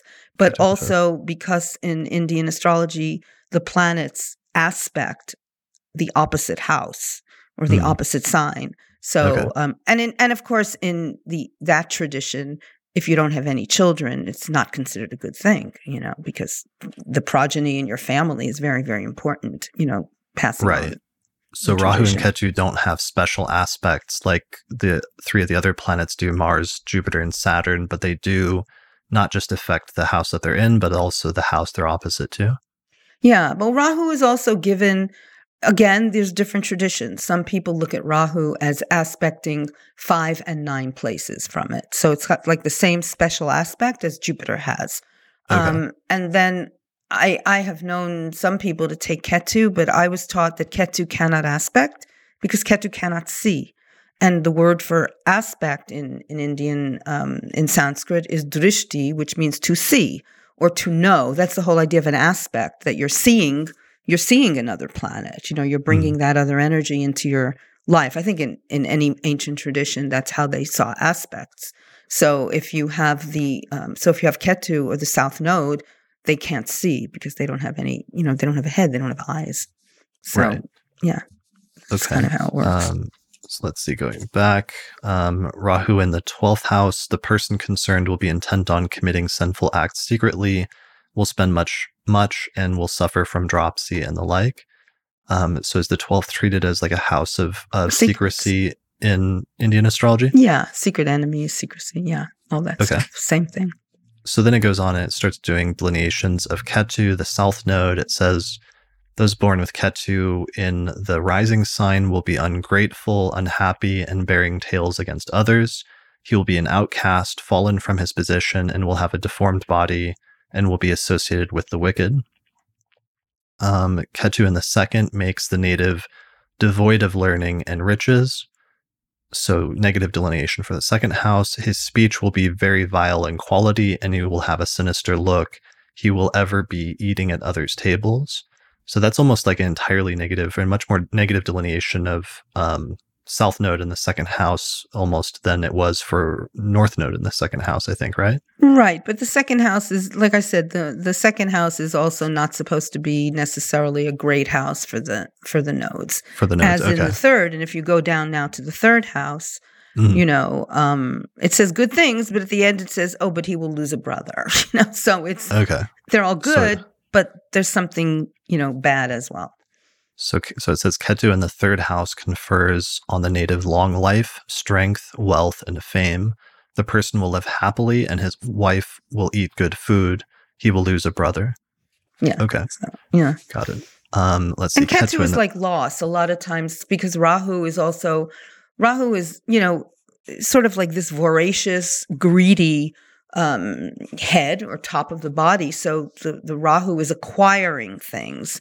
Um, whereas Ketu is losing things, you know, because again, uh, the bottom half of the body is where the waste material goes. So it, it wastes, it loses. Um, and like Mars, it obliterates. Um, so a lot of times these um, definitions will have loss, you know, uh, fourth house, he will leave his native country, you know, things like that. So mm. if you take that ketu as, as having to do with something getting cut off, you know, or loss or separation. Um, a lot of those uh, definitions, you know, will hold through. And you know, the thing is, is that it's the same with the um, with the dashas. That you know, again, if it's associated, um, you know, with a good planet or it's in a good house, even the difficult, um, you know, dasha periods will not be so bad. You know, in it. So you always have to judge the um, the placement of the planets in terms of the other planets that they're associated with. So that becomes very important, um, you know, in terms of how you acquire um, how you acquire meaning or how you acquire your definition, you know, from the right. other the others that you're you know friendly with or affiliated with in in that sense. Right. All right. So um, the text says Ketu in the fourth house, the person concerned will lose lands, vehicles, mother, and happiness. He will leave his native country and dwell in a foreign place and live at the border of another. Um, Ketu in the fifth house at a person's birth will cause loss of children, disease in the stomach, and trouble from goblins. The native will become evil minded and wicked. Uh, Ketu in the sixth house, the person concerned will be very magnanimous and possess the best qualities he will obtain yes. everlasting fame, firmness, and high authority, destroy his enemies, and realize his wishes. That's again, a very positive inclination. Yeah, again, that's third, sixth, ten, yeah, the sixth house is the, again, you it. know, the house of. Con- is it like that also in Hellenistic that the malefics in the sixth house, for instance, that's a house of enemies? Does it work well? Do they work well as they do in Indian tradition? Um, it's kind of mixed. It depends mm-hmm. on like the malefics theoretically, sometimes in like Paulus in the fourth century, if they're in a good sign and if they're of the sect in favor. If it's like Saturn in a day chart in the 12th house or Mars Mhm. in, a, in a night chart in the sixth house, and it's otherwise well positioned, then they can be said to give good indications in those placements, I guess. Yeah, just because those are the planetary joys of the malefics. hmm It works kind of similar. Okay. Um, let's see. Sixth house, seventh house, the person at birth who has Ketu posited in the seventh will suffer disrespect, seek the company of bad women, will be afflicted by a disease relating to the bowels, and will suffer loss of wife and vital power. So definitely more sense of like loss with Ketu, like you were saying, Right. or letting go of something. hmm Um, if Ketu is in the eighth house, the person born will be short lived, will suffer the separation of his dear friends, engage in quarrels, will meet with injury from a weapon and disappointment in all his undertakings.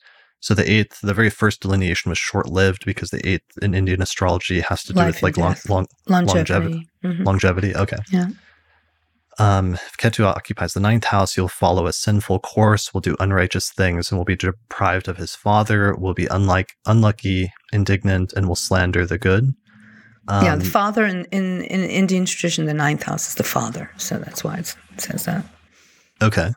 That makes sense. In some traditions of Hellenistic astrology, the ninth is the father as well because the Mhm. sun has its joy there. Mhm. Um, all right. 10th house, Ketu, the person born will experience obstacles to the performance of good acts, will be that means. Im- impure, and will be engaged in doing vile acts. He will be energetic, bold, and widely renowned.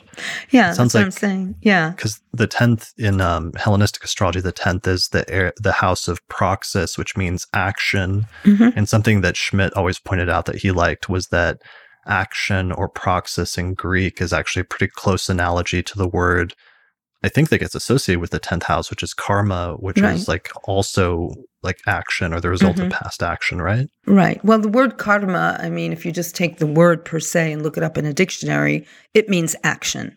Exactly. Okay. It's movement, you know, it's what you're making of things. So that's exactly what happens when you're dealing with karma. You know, it's what you're making, it's the actions that you took in a previous life that will define the actions that you need to take in this life. So, Hmm. yeah, the 10th house is, yeah, it's come to mean status, profession, you know, all of that. But yeah, it's definitely that what you're doing in the world, the actions that you're taking for sure. Okay, so that's why the the delineation that it produces here with Ketu in the tenth is the person born will experience obstacles to the performance of good acts Yeah. and will en- be Bad engaged in doing vile acts, basically, or bad acts.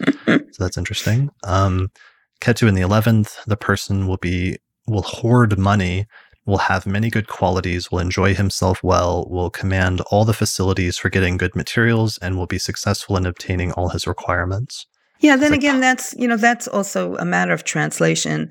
Here it says hoard money, but actually it it it it can mean that you're very good with money. You know that you're investing it wisely and you're not being, you know, uh, a spendthrift. Let's say. Mhm. okay. And then finally, Ketu in the 12th, the person born will secretly commit sinful acts, spend money on vile things, will destroy wealth, will be forbid of forbidden conduct, and will suffer from eye disease. Yeah, because it rules the eyes. Got it.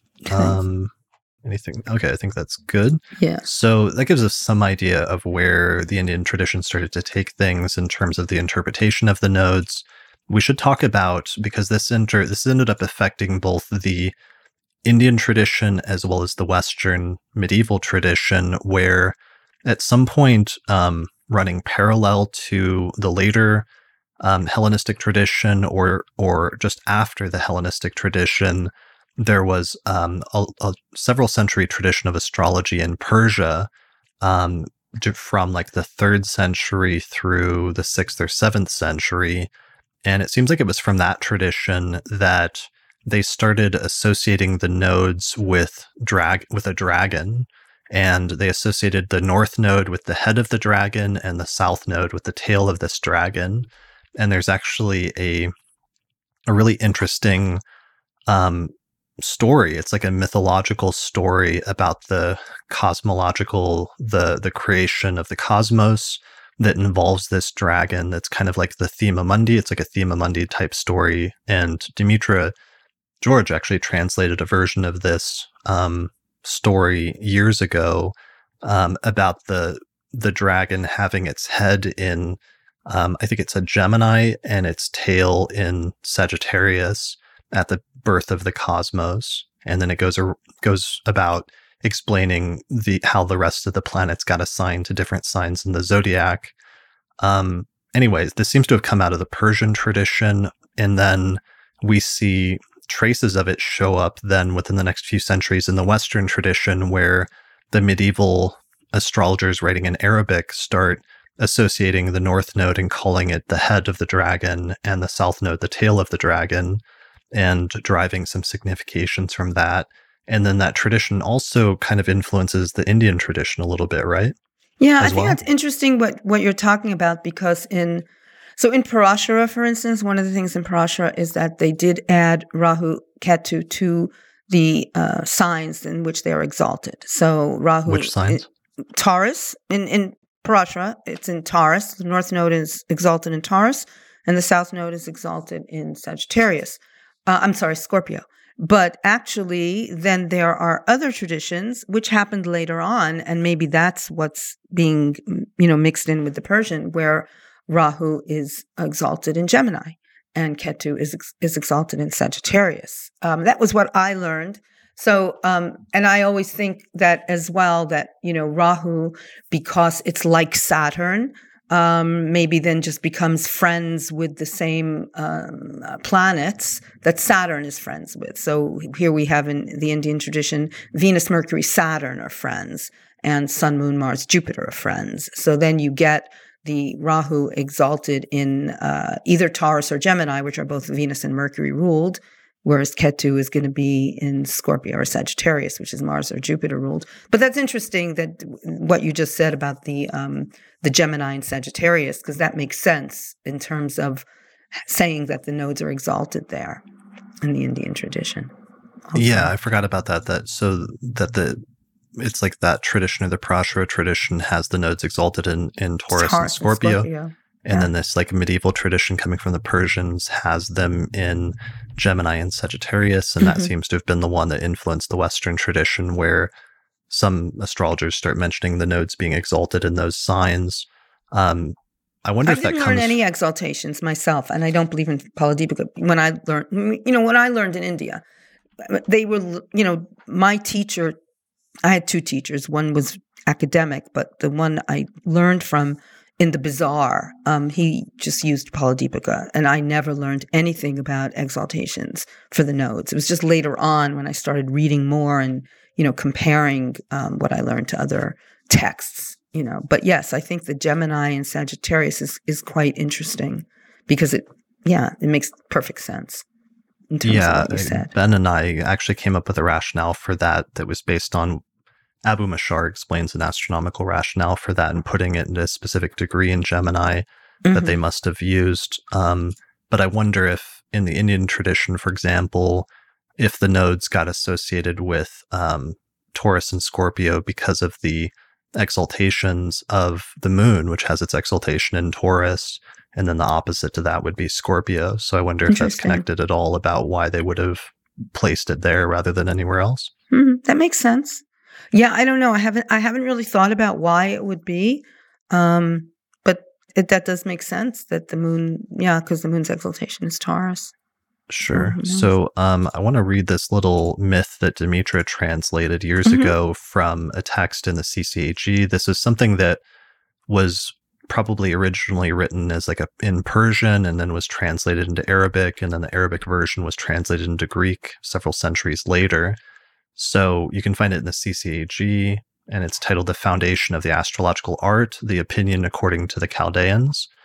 So it says, the statements of a wise man concerning the diverse and manifold sphere, according to the opinion of the experienced and most wild, most wise Chaldeans, he said that all wise God fashioned a huge dragon in regards to its length and width and depth, and it had a dark colored head called the ascending one, and on the eastern horizon and its tail called the descending one on the western horizon. Next, he began to make the 12 signs of the zodiac, each differing mm-hmm. from the other in nature and position. I mean, the ram, the bull, the twins, the crab, the lion, virgin, scales, scorpion, archer, goat, the water pourer, and the fish. And he commanded this same dragon to support six zodiacal signs upon its back. These so called upright and slow moving signs, the signs of long ascension, I mean the ones from the 30th degree of the twins to the 30th degree of the archer in the invisible hemisphere from the first degree of the horizon, that is to say, from the east to the west, and the remaining six zodiacal signs from the 30th degree of the archer to the 30th degree of the twins, called the oblique and fast rising signs, rising in the visible hemisphere. Next, he made the seven other visible planets or visible stars uh, Saturn, Jupiter, Mars, the Sun, Venus, Mercury, and the Moon. Then, in the following manner, he placed the Moon in Cancer, the Sun in Leo, Mercury in Virgo, Venus in Libra, Mars in Scorpio, Jupiter in Sagittarius, and Saturn in Capricorn. So that's basically the creation of the Thema Mundi. Mm-hmm. Um, and then what's funny is it actually has this rationale. It goes on to explain how the planets got assigned to the second sign of the zodiac. And it says, Thus he moved the brilliant sun against the background of all the stars towards Virgo, mm-hmm. and then towards each of the zodiacal signs in order from the west to the east. And Hermes, Mercury, seeing the sun approaching him in Virgo, unable to bear the burning intensity of his rays, fled running full speed and came to the twins. So Mercury basically like packs up his bags and moves from Virgo to the furthest sign away from the sun, which is Gemini. And then it says Mercury dwelt there for a time near the moon. Similarly, Aphrodite, Venus, seeing the sun coming towards Libra and not being able to withstand its rays, also went towards Taurus next to Mercury. She being turned away from him.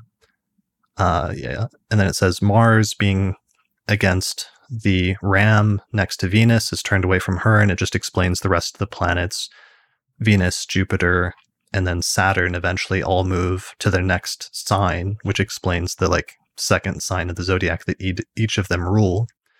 It says Saturn moving to Aquarius, not having another place, was overtaken under the beams of the sun as and was burnt up and dried out, and through this became became black or dark. Mm-hmm.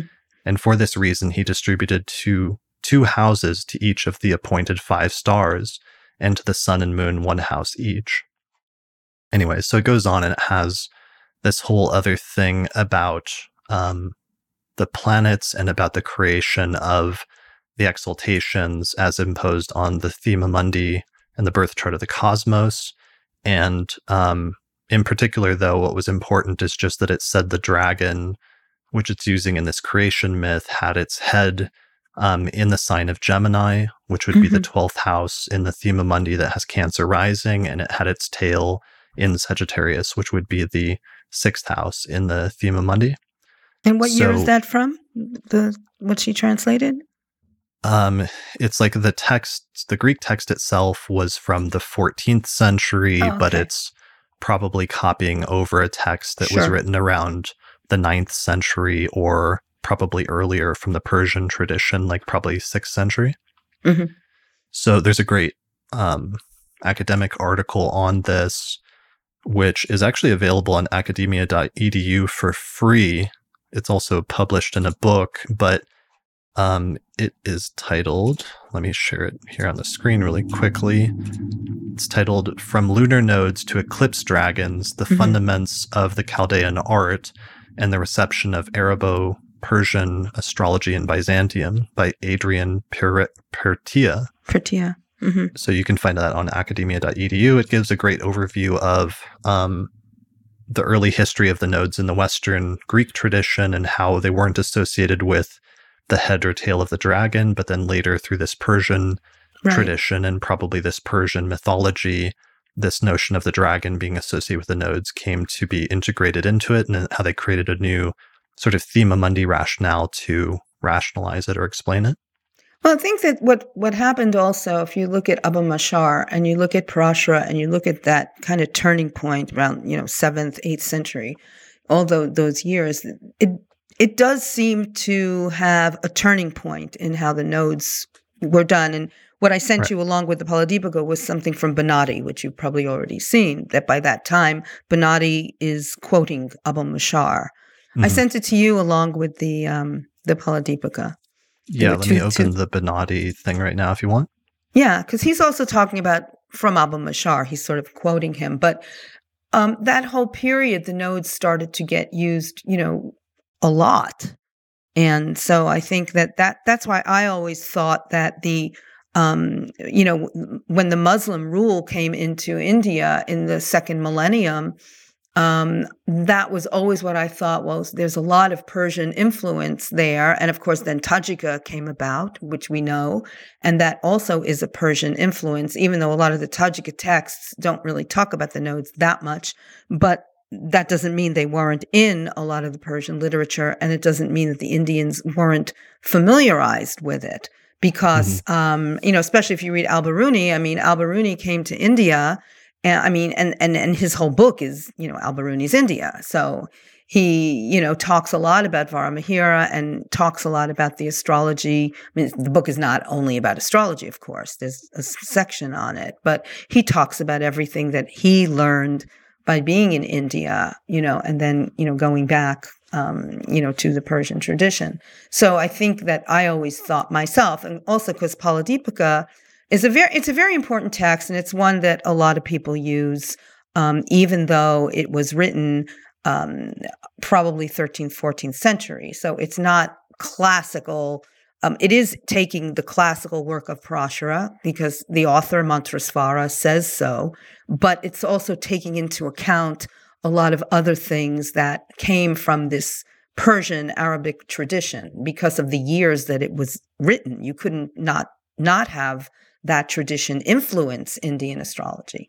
And I think that what, what happens a lot is that sometimes people forget that the astrology that, that in, is done in India today and passed down is not just classically taken from one text of Parashara or one text of the sixth century. It's something that developed over many years because the beauty of India is that it's an unbroken tradition. You know, it never stopped. So it never got like, um, you know, it, it, was never pillaged and it was never that things had to be retranslated. So a lot of astrologers, by the time, you know, the 18th century, 19th, 20th century, they're using techniques that were um, written from the Hellenistic tradition, from the Indian tradition, from the Persian tradition. It all gets, you know, mixed in, even though their basis is going to be what came about in the early part of the first millennium. What you have now is um, you have an amalgam of many different techniques that are, you know, that are part of. If you go to an astrologer in India, he'll, you know, talk about and use in their, um, you know, delineations. So yeah. I think that, you know, for me, that's always been the interesting thing, you know, when, you know, as the millennium, you know, came to a close and you had the uh, Muslim um, you know, kind of occupation of India, how the astrology changed along with it. yeah, you know, I think um, it seems like a lot of this stuff came out of the Persian tradition around the sixth century, and then that became um, a common, you know, transition point or transfer point mm-hmm. between the Eastern and the Western traditions was mm-hmm. that Persian tradition. Like you have what is essentially like modern day Iran right now, Right. And to the left of that or to the west of that, you have Baghdad, Baghdad, and that's where all of the right. major um, astrologers that were writing in Arabic in the early medieval Western tradition in the 8th and 9th centuries, like Masha Allah and Sahl and Abu Mashar, were all in that area around mm-hmm. Baghdad. Mm-hmm. Right. Um, then you have Iran acting or Persia acting as an intermediary. And then over to the right of that, you have, of course, India and the westernmost portions of India where the Islamic rule like went right up to border that. And prior to that, the Persian Empire also bordered um, some of that as well. So there's this exchange that goes on between East and West in the medieval period. And mm-hmm. some of this doctrine or some of this, the emphasis of the nodes may have come out of Iran, especially in terms of some of these, this mythology about uh, dragon. Mm-hmm. Because yeah, well, in, in, yeah, go ahead. In sorry. India, that at some point they started associating it with maybe not the head of a dragon, but the head and tail of like a serpent or something, right? Mm-hmm.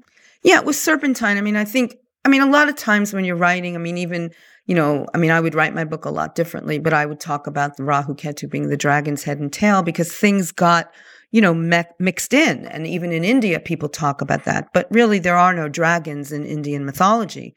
It's not something they talked about. You know, they didn't exist, the dragons. So if they were serpentine, you know, that was the, um, the, um, symbology. It was more like the, the whole idea of the whole serpentine and the way that the serpent, he explains that very well in Pirtea's, Pirtea's um, article, you know, the shape. And the, you know when you're talking about the the eclipse and how they kind of viewed the shape of it and the shadow, um, and that's how they kind of got the idea of the the dragon and of course the fire breathing. But then they also got the idea of the serpent um, symbols as well. So yeah, well, isn't there like a like a cobra or something? Doesn't it actually have the um, shape, the symbol basically that we use for the nodes? Mm-hmm. Um, like I just did a search for like snake, you know, node symbol, and you you can kind of see it there. It looks right. like a south node that's on the head of the snake. Right, right, right. And in the in some of the photos that you get, like um, that they have in the temples, and you know these these sculptures, and you have the gathering of the nine grahas that they really started um, sculpting more towards the 8th, 9th, 10th century, you start seeing those nine grahas together. Whereas early on, you saw eight. You saw the, the seven with Rahu. You didn't see Ketu, but then later on you saw it.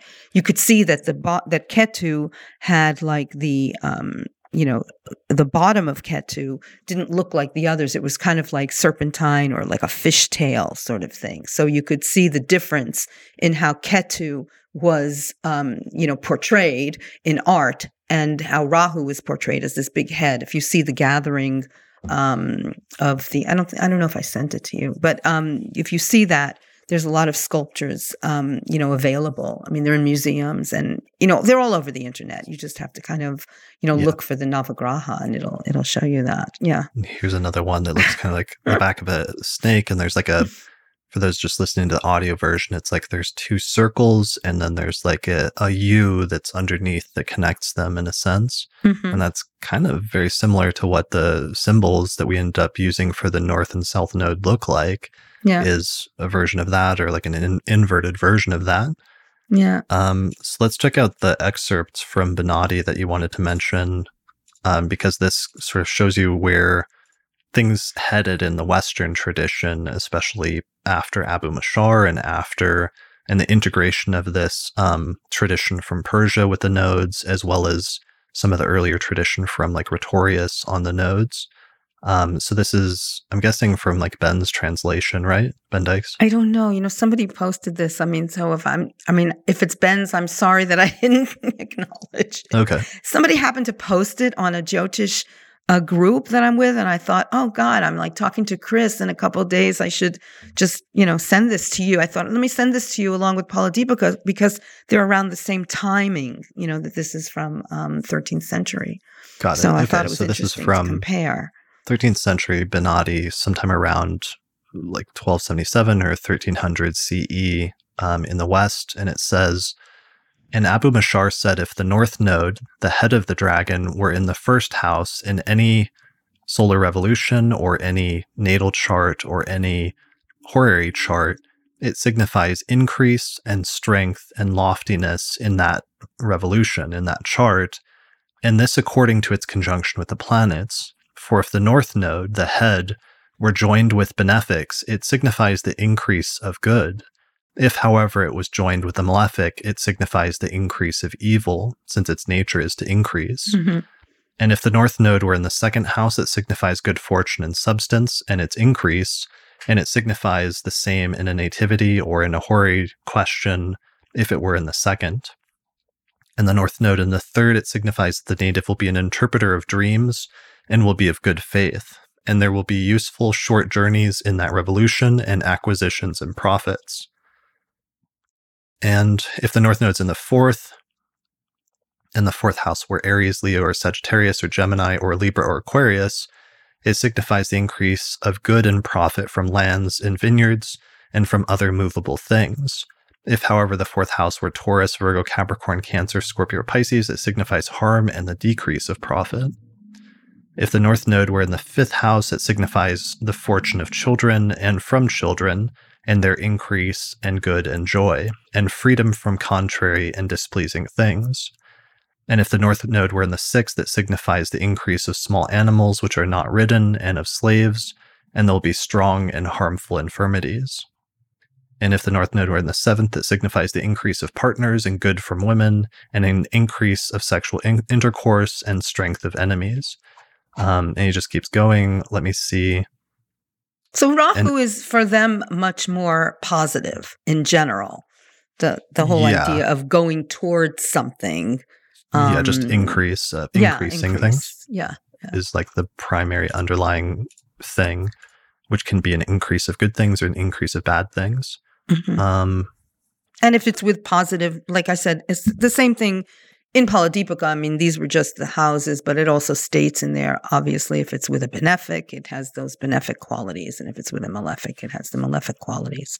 It's the same thing. Yeah. But so, this is much more positive in terms of the north node as opposed to the south node. There seems to be a little bit different. The south node is definitely, it's taking away in this tradition also. Yeah. Except the north so and 12 is not great if it, if the north node's in the 11th house, Abu Mashar said that there's no virtue of the head or the tail in it for good or evil. And if the north node were in the 12th house, it signifies the increase of evil and scarcity of good. Right. And he goes on, he says if the south node, the tail of the dragon, were in the first house, um, it signifies the detriment of men and the native and the separating away of the good and eradication and dangers and tribulations and if a son were to remain rich after his father's passing away, he will be reduced to poverty. And if he were to remain a pauper, he will persevere in it. Um, South Node in the second house, it signifies the destruction of all substances and the poverty of a native and his being in need, and his being occupied with evils and his fall from his own station. And this will happen to him from a direction from which he will not have fear, nor will it be suspected. And if the south node were in the third, it signifies the detriment of brothers and from brothers and sisters, and because of them and their burden. Um, south node in the fourth house, it signifies the poverty and need, enmity, and labor, which they will sustain in the investigation of matters without usefulness. Fifth house, destruction of fortune and its expulsion, and a case of horrible things upon children, and that those who have children will be saddened because of it, and they will be in need and that men will carry their own clothes. Um, it doesn't look like the South Node is doing any good, even in the houses that in the Indian tradition it actually does some good. It seems like it's all pretty horrible. Well, the one exception, it's any of the good the houses, node. it's the South Node is decreasing good things. So it's impacting right. negatively. But it looks like when we get to the sixth, it says in the sixth house, it signifies the laziness and weakness of male and female slaves and small animals and their decrease, and a decrease of infirmities. And if there if there were infirmities, they will be decreasing and diminishing right. and decimating or or exterminating mm-hmm. the bodies of the sick. So there's same kind of thing. Yeah, it will. Yeah. It's like almost maybe taking away some bad things with the sixth, but mm-hmm. not entirely. And if the south node were in the seventh house, it signifies that that men will not rejoice with their wives, like they are used to rejoicing with them in other revolutions, and there will be quarrels and contentions between them, and this will happen more in the rustics and the common people than with others. Let me skip and see what it says about the 11th to the 12th. And if the south node were in the 11th house, Abu Mashar says there's no operation for it. And if it were in the 12th, it signifies the detriment of large animals and the destruction of them and of enemies, and few will be incarcerated in that revolution. And if they were incarcerated, the prisons will be emptied of them. The same will happen in nativities or in the revolutions if the tail is in the 12th. Indeed, Abu Mashar said if the tail were in the 12th house, it signifies a scarcity of good fortune and a scarcity of evils. So he said concerning the significations of the planets and of the head and the tail and the 12 houses, if they were in better condition, say better. Indeed, if they were in bad condition, change the content and say the contrary of the good, namely the bad. Mm-hmm. All right. So that gives you an idea of where the Western tradition went, especially by the late medieval period, in terms of int- interpreting the nodes as being about the North Node increasing and the South Node decreasing. And that stays, as far as I know, relatively consistent in the West, that tradition as well as some additional traditions that still carry on, which continue to treat the eclipsing the nodes as being associated with eclipses and, and having a sort of negative or on, ominous or unstable quality occasionally, like in some texts like the Picatrix. Mm-hmm. Um, over in the Indian tradition, I guess it's more of like a continuation primarily of the Parashara tradition and where we saw the Phaladipika going, right? Mm-hmm. Is that pretty standard? Yeah. Yeah, it is standard, except that, you know, in modern times, we shouldn't think that everything is as bad as they say because there are always ways to remediate. I mean, that's the other thing is that there are remedial measures and there are also things within the chart itself that you can take, you know, so you can look at the dispositor of a, a, node and see where that goes. You can look at the, you know, aspects. You can look at transits, dashas. Not everything is going to be terrible. You can have wonderful things happen in, in Rahu Dasha or Ketu Dasha.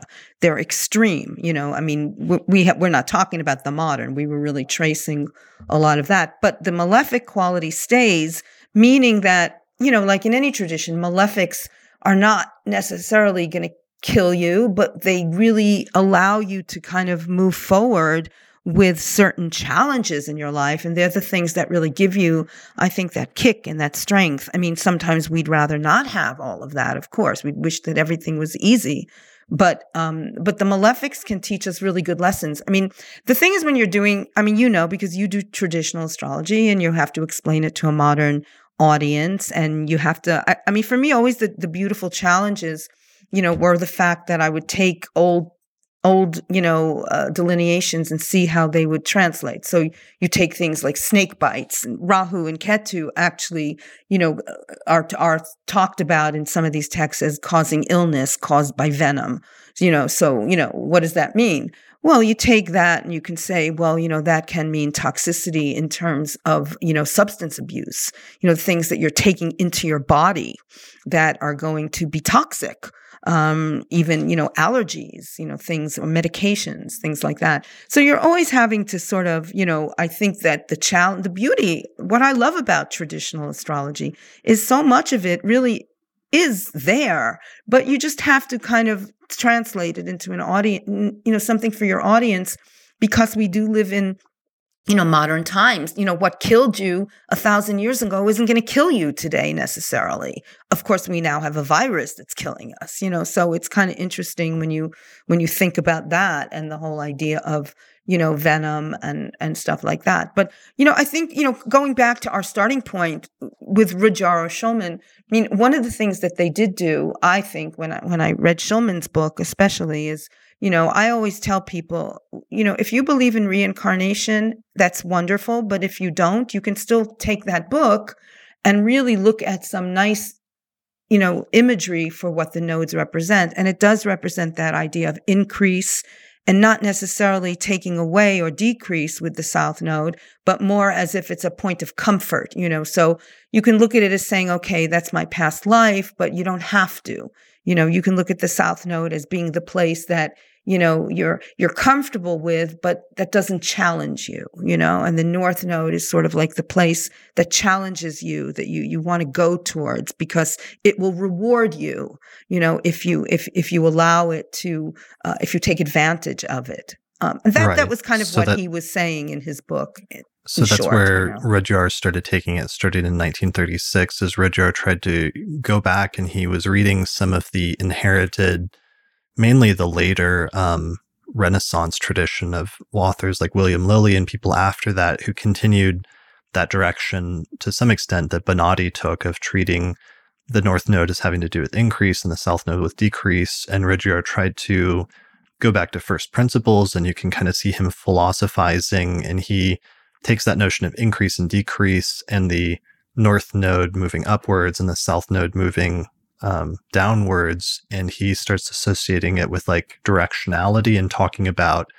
past and future um, which it, you you can when you read this kind of brief treatment in the astrology of personality you can see that he's kind of like riffing on it as something that's not fully formulated yet but he says almost like speculatively or, or like perhaps this could be something that could be applied to past you know a future life and where you're going versus your past life and whatever karma or whatever things you've brought into this life because he had a background in theosophy and he was very much influenced by some of the ways that the theosophists were integrating Hindu doctrines of like karma and reincarnation and things like that.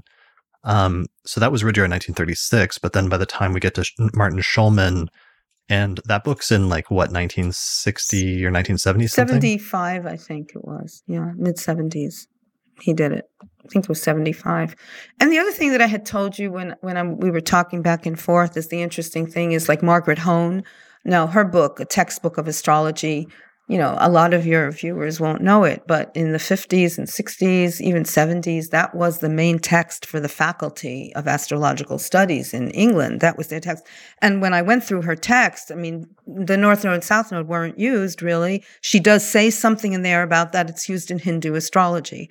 But I remember when I started to take the faculty course, I think it was in the late 70s, I started it and then I, I never finished it they had a lot of um, articles that they gave you as supplementary material. So I do believe they had something on the nodes. Of course, they've revamped their whole um, their whole curriculum and their whole syllabus, but um, but she was really considered to have, be the main textbook that was used um, for the faculty, and um, so so the nodes, and then you have also you know, like you said in the beginning, you know, evolutionary astrology, which, you know, I'm I'm not really that involved with or familiar with, except that they do use the nodes as a starting off point. Yeah. As they do with draconic astrology. There's also the whole school. Yeah, sorry. previous point before we get there about evolutionary. But so the the development of this is Rudhyar is the first one, as far as I can tell, to make the suggestion that they could have to do with past and future lives. Mm-hmm. And it's something that's speculatively presented in basically in 1936 in the astrology of personality and then by like 1975 or so martin schulman publishes this book on the nodes where he goes through and treats them much more explicitly as having to do with with past and future lives and, mm-hmm. and provides actual delineations through each of the right. houses for that and some astrologers that I've talked to like Steven forrest have said when they came into astrology that book had an important influence on them. And it was just something that was taken for granted at that point that the mm-hmm. nodes pertained to past and future lives. And so that it became, by the last quarter, last two decades of the 20th century, something that was sort of taken for granted by many modern Western astrologers, especially those that were more spiritually oriented or more oriented towards incorporating doctrines of karma and past lives into mm-hmm. their astrology, which became especially prominent in like the evolutionary astrology school with Steven Forrest and Jeffrey Wolf Green, mm-hmm. but also even in other authors like Jan Spiller, for example, mm-hmm. that is a very important and like key concept in her book that she mm-hmm. she sort of uses and delineates. Um, okay, so so that's where we're at today in terms of the development of that doctrine. And what what were you just saying about evolutionary astrology? Well, what I was what I was saying was that then suddenly, you know, after you had this sort of um, nobody was talking about the nodes that much. There were a lot of books on the nodes. Um, again, some of them out of print. I mean, the Hubers in Switzerland, Louise and Bruno Huber, who really were very, very well known, and they did conferences in um, in Switzerland, as I was saying before we started. Um, they also wrote a book called Moon Node Astrology. And my teacher, when I first started studying astrology, learned from them and uh, and talked about very much very similar things to what Martin Schulman describes the nodes in the houses. Although he wasn't talking about it as much in, as in past lives, but like I said, the delineations are really good. And I think that was a turning point for me because I learned Western astrology before I learned Indian astrology. And to me, when I read Martin Schulman's book, I was like, wow, I mean, the nodes, perfect, clear, because the nodes were something that people were very kind of you know, very vague on. And and Schulman's book was really, I think it was it's a short book, it's a great book. It's it's really good in terms of that increase and decrease, you know, where you're going to, you know, push yourself to that north node. You know, that's where you you need to go sort of for your evolution. Um, so I, I'm I, I, I'm aware and I agree that that must have been a very huge influence on evolutionary astrology. And yeah, Jan, Jan Spiller and um, yeah, the Hubers had moon's nodes, and then there was a book by Celeste Teal on the nodes, and um, Pam Crane in um, the UK wrote a book on draconic astrology, which is a whole other um, yeah, other field. Other that's topic. a whole other thing. We don't have to get into that, but I mean, that's that, also that's an extension of draconic astrology is an extension of how um, the nodes went from not a huge thing in Western astrology to, or is an extension of how much in modern Western astrology in this in the final quarter of the 20th century became um, crazy, almost crazy about the nodes, and like the mm-hmm. nodes for many people are the first things that you look at in a chart and are the most important things that you look at in some schools of astrology or some approaches. And draconic astrology takes that further, but that's a whole the history whole behind that is a whole separate thing because I think that's based on a misinterpretation of an ancient text that some astrologers thought it meant something else, that they were creating a whole new zodiac, but they didn't mm-hmm. understand. It actually goes back to the very text that we're talking about, about the dragon right. that's being created um, in order to explain the rationale for um, the exaltation of the nodes in Gemini and Sagittarius.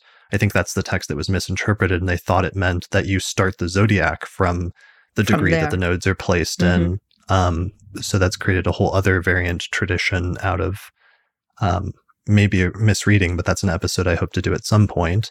My point um, with that is more just to say that yes, in the last quarter of the 20th century, the nodes kind of had this revival, or maybe even not a revival, but it started. They started to get noted as a very important factor, um, you know, in the chart. So I, I think that, and you know, and I mean, we always go back to Martin Schulman's book because his book really was the first one that many of us of a certain era. You know, Steven and I were kind of of the same era.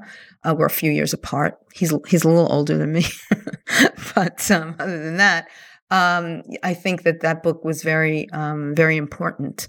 Um, and uh, you know, I mean, I, I think I don't know if it's out of print or not. I mean, Martin Schulman is not somebody who's kind of gone to conferences and been around, so he might be living a very nice life, and you know, we just haven't heard much from him.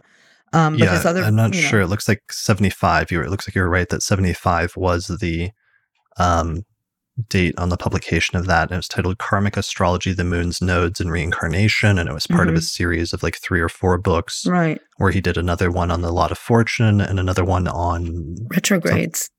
the second was? one was on retrogrades, and the third one was called Joy and the Part of Fortune.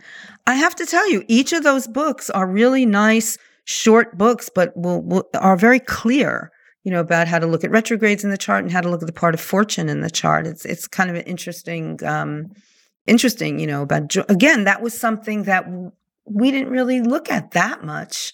You know, we knew that it existed, the part of fortune, but right. Know, people... but part of part of my issue with it, because what when I came and just tried to research all of this and studying the history of astrology by the mid to late 2000s, um, the issue that I ran into when I reconstructed um, the history of the use of the nodes in different traditions is it means there was at least like three or four distinct traditions of how to treat the nodes and what they meant. Mm-hmm. And they were all somewhat different and not mm-hmm. entirely related. Mm-hmm. So there's like one tradition, which is um, the how do I? I'm not sure if to, I should do them chronologically or reversed chronologically, but one version is the modern version, which is the north node has to do with your future and the south node has to do with your past life. Mm-hmm. So that's pretty much it. And it's explicitly tied into the notion of the south node or the assumption that the south node has to do with the past life. But that is a concept is new and wasn't used prior to the past century, basically. Mm-hmm. Um, so it doesn't actually have any precedent and it's not like you know, we don't, I don't know. Eh, yeah, it just gets into a whole separate category where mm-hmm. it's assumed that that's always been part of the tradition, but in fact, it's a recent take on mm-hmm. what the nodes mean. So that's right. one tradition. Then there's, um, there's the medieval and Renaissance, like Western tradition that partially comes out of parts of late Hellenistic astrology, which is that the north node has to do with increase and the south node has to do with decrease, but it doesn't have any connections with past lives or anything like that. Um, then there's the Indian tradition, which is the Parashara tradition, which treat the nodes as um, being very important and sort of um, crucial in different ways by being integrated into dasha systems and almost treated as given the status of planets, but not mm-hmm. quite. Um, and the nodes there are treated as somewhat difficult and sort of um, destabilizing factors, I guess is the best summary, or what's your best like one sentence summary of the nodes in Indian astrology in the Parashara tradition? Well, I always look at them as being intensifiers, you know, that everything gets very intensified when they're with the nodes and the nodes create a lot of challenges to the their general nature. So I always like to to take on the whole idea of Saturn. Rahu is like Saturn, but different, you know, in terms of the fact that it's more voracious. Saturn is patient, you know, Saturn has delays in structure the node has no structure, you know, because it's that head that keeps going over and over. It's compulsive. But like Saturn, like Saturn, it's material. So they consider it material. It, it, it wants to gather. It wants to succeed. Um, you know, I mean, I don't want to go into, we can go into Donald Trump, but I mean, there's that, that, that he was born on an exact eclipse. He's a perfect example of the node in the 10th house, very close to the sun. Then you get the Ketu or the South Node, again, an intensifier, but like Mars, it goes quickly, you know, so it can destroy very quickly if you're not careful. It's like, don't get too close to the fire because it burns you, but it can even work in a, in a very different way than Mars. It can be more destructive. But yet the positive part of Ketu is that you can go quickly and really take those challenges on you know, but you have to watch it. So again, they're intensifiers, but they're, they're challenges. They're demonic. By when I mean demonic in, in India, they're considered demonic. It's sort of like, you know, like Faust, you know, like you can make a, you know, a, a pact with the devil so that you, you can take it too far and it'll burn you. But if you kind of play along with it and go with their intensity and really meet the challenge of it, you can have a, you know, you can really succeed. But but they have their malefic qualities and their dangers you know?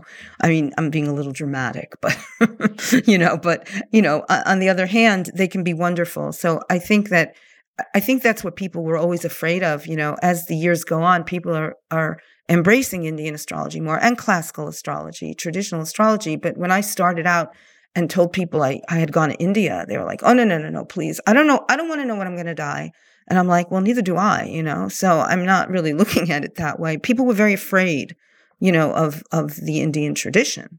And, and part of it was because of the way the nodes and other malefic forces are conveyed, you know, in some of these texts. And also, you know, if you went to India many years ago, a lot of astrologers were, were very cut and dry, you know, they were not, they didn't mince words.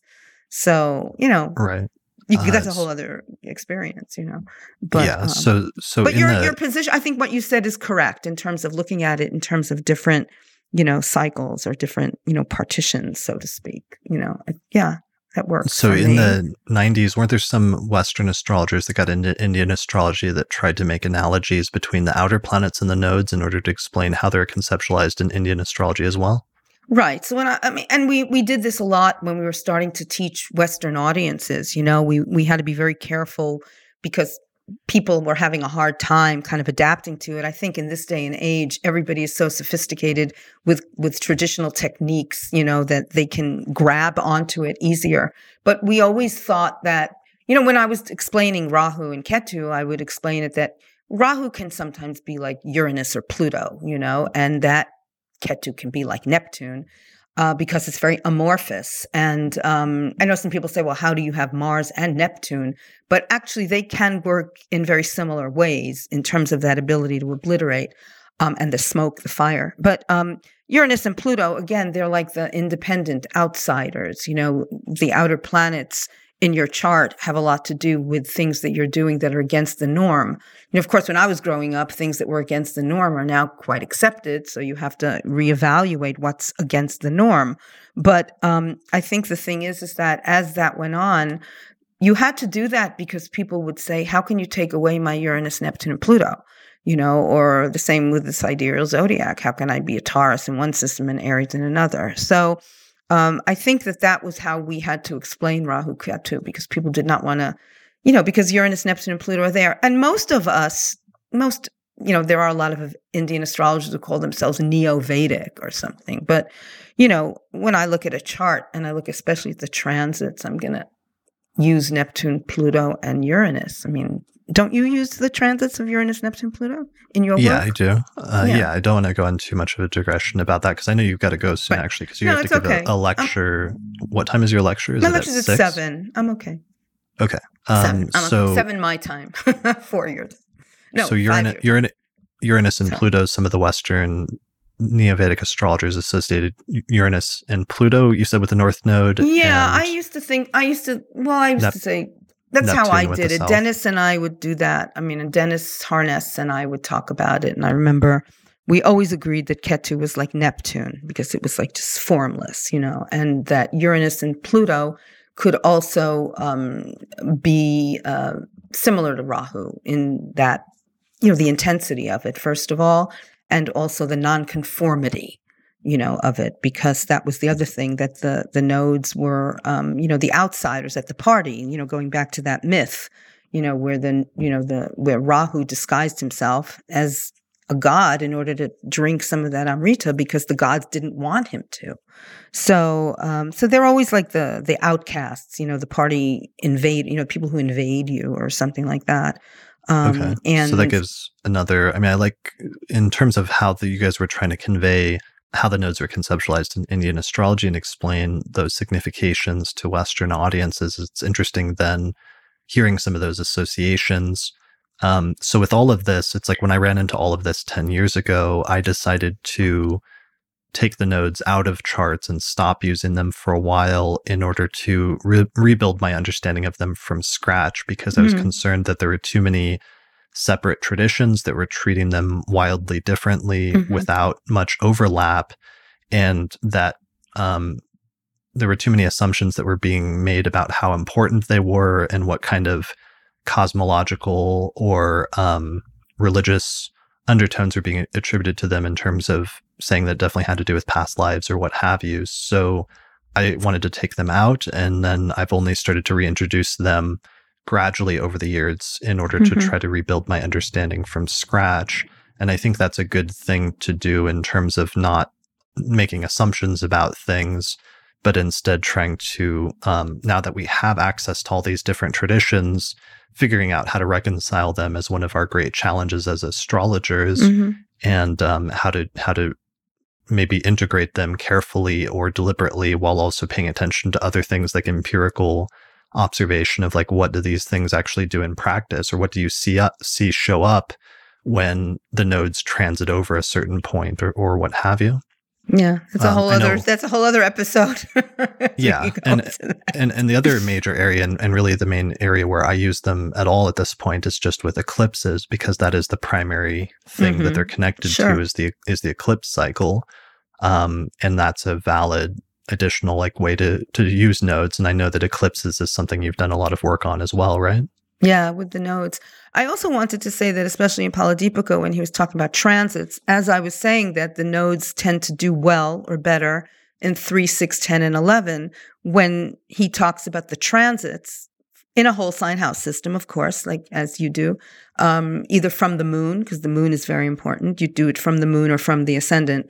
So when the nodes transit, the and again, just Rahu, he doesn't mention Ketu transit when the node transits the third house, the sixth house, the 10th, or the 11th, they give you positive outcomes. So, I mean, again, you have to take everything into account dashas and uh, transits and everything else that's going on, you know, perfections, you throw in perfections too. And uh, then you can get something. But as a general rule, that's what they say.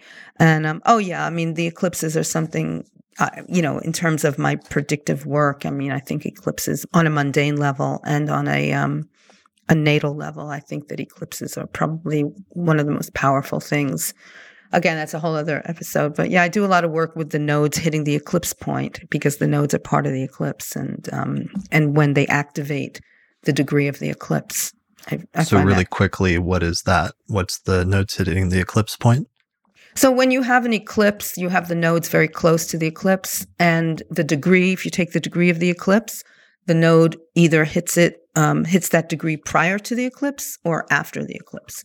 So oftentimes, when the node kind of hits the same degree, or a planet, you can get Mars, Saturn, things you know happen. So, for instance, if you take the the last eclipse of December fourteenth that we had, um, the the node uh, came to that eclipse degree in September. You know, so that was like because it was a total eclipse. So between September and December, when you looked at things, I mean, it was actually on the degree of Donald Trump's moon, you know, that eclipse. So that was one of the things that, you know, we kind of, I kind of saw that something was going to happen in September that was then going to in December kind of have its resolution or something mm. like that. And indeed, in, in, in September, what happened in his chart is that the node uh, the south node was crossing his moon. And again, I'm doing sidereal with a whole sign house system. So in, in that system, he has moon Ketu in the fourth, and he has Rahu sun in the 10th on a very exact, almost uh, lunar eclipse that he was born under. So you had the south node hit the moon and Ketu, and then you had the north node hit his sun Rahu. And he had a great achievement in September on that 10th house because he he got the uh, Amy Coney Barrett into the Supreme Court very quickly. But then he had Ketu going through his moon, which was the ruler of his 12th, and that he got COVID in that period too. So mm. there were two things. And again, I look at that as like the country because the president is always representative of the country. And then the eclipse occurred on December 14th. And what happened then was that was when they certified the ballots, which was a very interesting phenomenon this this year. Mm, yeah, that was huge. I mean, that I was know, the big, was amazing, um, wasn't it? Eclipse thing that was eclipse thing that was the most impressive this election cycle was that on December fourteenth there was an eclipse, which uh, was tropically in Sagittarius, which is in Joe Biden's rising sign, and that was the day that the Electoral College voted and certified that he had won the election, basically. Um, and it was exactly on, and it was on Donald Trump's moon in Ketu, and acti- mm. activating that. And you know, that was, I mean, that was one reason. I mean, I don't make necessarily predictions publicly, but you know, I, and also because I have to watch my own politics and make sure that that's not influencing you know my astrology. So it's it's mm very hard. I think it's a fine line that you walk if you're making public predictions. But i think what happened then the interesting thing was it went right over his moon and the moon was the lord of the 12th and it was in the fourth. So it was like the loss of the fourth. And i mean just just as an aside i mean somebody many years ago i don't remember who it was. I believe it was an indian astrologer told me that when you're predicting elections and don't look at the 10th house. Don't look at anything that has to do with what somebody is going to get. Look at the fourth house because the person who has malefics in the fourth has to move. Right. So if, so if they're an incumbent and they have this, you know, malefic force on their fourth house, they have to go. So it was, it's kind of interesting. But those are the kind of things right. when you're looking at the nodes, you know, that something starts and finishes. And even with pandemics last year, December 2019, there was a solar eclipse, um, December 26th, and then in when when Ketu and Mars together. So when Ketu Mars, because Ketu is like Mars, so when it transits together, it can give very explosive things. They were conjunct on 9-11. And then last year they were conjunct in February February, March when we had the real pandemic all over the place. And that activated that eclipse in December, which kind of already was, you know, having the um, pandemic in China was already there, you know. So there's right. all the, I can go on and on about that, but that'll be another episode yeah. Um, and I, Lisa and I did an episode on eclipses, interpreting transiting eclipses based on what houses they're falling in your birth chart in episode right. 215. So people can check that out if they want to learn more about that. Um, I think we did. I think we did a pretty good overview of the astrological tradition and some of the different traditions and ways that the nodes were dealt with traditionally prior to modern times um, in the Persian and Arabic and Indian astrological traditions, and to a lesser extent in the Greek astrological traditions. So, um, thank you. Thank you for doing this with me. I appreciate it. And I hope it gives people some, a broader perspective, or at least some avenues for research for understanding the nodes better. Um, where can people find out more information about your work and what you have going on? Yeah, they can just go to my website, ronniedreyer.com, R O N N I E D R E Y E R.com. And um, I'm always teaching Indian astrology, but also you can sign up for my newsletter on that website. And I do a newsletter once a month, at least I try to. And, uh, you know, I talk about current planetary weather and uh, conferences and things like that. Um, I probably am speaking at a few conferences coming up. Um, one, the Great Lakes Conference in July, And I'm speaking for the Hartford Astrology Group, which now, because it's Zoom, you don't have to be in Connecticut. Um, I'm talking about fixed stars, and I'm doing a workshop on predictive techniques, which will include dashas and eclipses. So, nice. um, and so listen, I'm so happy to have done this, Chris, because we have been talking about this for so long. And, um, I love your podcast. I mean, I, I, I mean, I don't listen to all of them, but I do listen to a lot of them. And, uh, especially because it means a lot to me also because I was on Jackie's original podcast, who you, who you got this from, Jackie Memkis. And, um, and I was very friendly with Jackie. So we, I was very happy when you took it over and you also you know, really kind of expanded it so much. So I've been listening to you since you took it over. So um, anyway, I, I do appreciate it. And I know we just touched the surface and there's a million things that we didn't say, but that just shows you the depth of um, the topic, you know, and um, yeah, and I think it's great. People can do their own research, you know. Yeah, well, I think a little two-hour episode covering two thousand years of history is pretty pretty good, and I think we did we did a decent job. So um, yeah, there uh, maybe there'll be follow up episodes. Missed. I'm sure people will have comments uh, for us below the video version or on the podcast website. So feel free, people, to leave comments there. And um, I guess that's and it mention, for this episode. Yeah, just Go one ahead. thing. Mention Adams because I mean Adams was really great when you talked about the eclipses on that um, podcast. What yeah, which podcast was, was that? What number?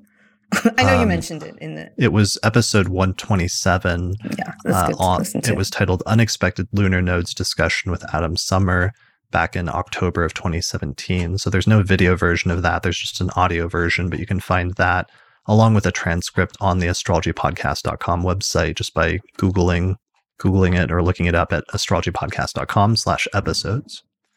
All right. I think that's it. You've got to go give a lecture on the nodes for an online I conference do. seven, today. Yeah, in an hour and a half. so I'm gonna I'm gonna let you go. But thanks everybody for listening to this episode of the Astrology Podcast, and we'll see you again next time. Special thanks to the patrons who supported the production of this episode of the Astrology Podcast through our page on patreon.com. In particular, shout out to the patrons on our producers tier, including Nate Craddock, Maren Altman, Thomas Miller, Catherine Conroy, Michelle Marilot, Christy Moe, Ariana Amour, Mandy Ray, Angelique Nambo, Sumo Kopic, Nadia Habhab, and Issa Sabah. For more information about how to become a patron and get access to bonus content such as early access to new episodes, visit patreon.com slash astrologypodcast. Also, special thanks to our sponsors, including the Northwest Astrological Conference, which is happening online May 27th through the 31st, 2021, Find out more information at norwac.net. The Mountain Astrologer magazine, which you can find out more information about at mountainastrologer.com. The ISAR Astrology Conference happening August 18th through the 22nd, 2021. More information at isar2020.org. The Honeycomb Collective Personal Astrological Almanacs, which you can find out more information about at honeycomb.co. Also, the Portland School of Astrology, more information at portlandastrology.org. The AstroGold Astrology app, available for both iPhone and Android, available at astrogold.io. And finally, the primary software program that we use on episodes of the Astrology podcast is called Solar Fire Astrology Software, which is available at alabe.com. And you can get a 15% discount with the promo code AP15.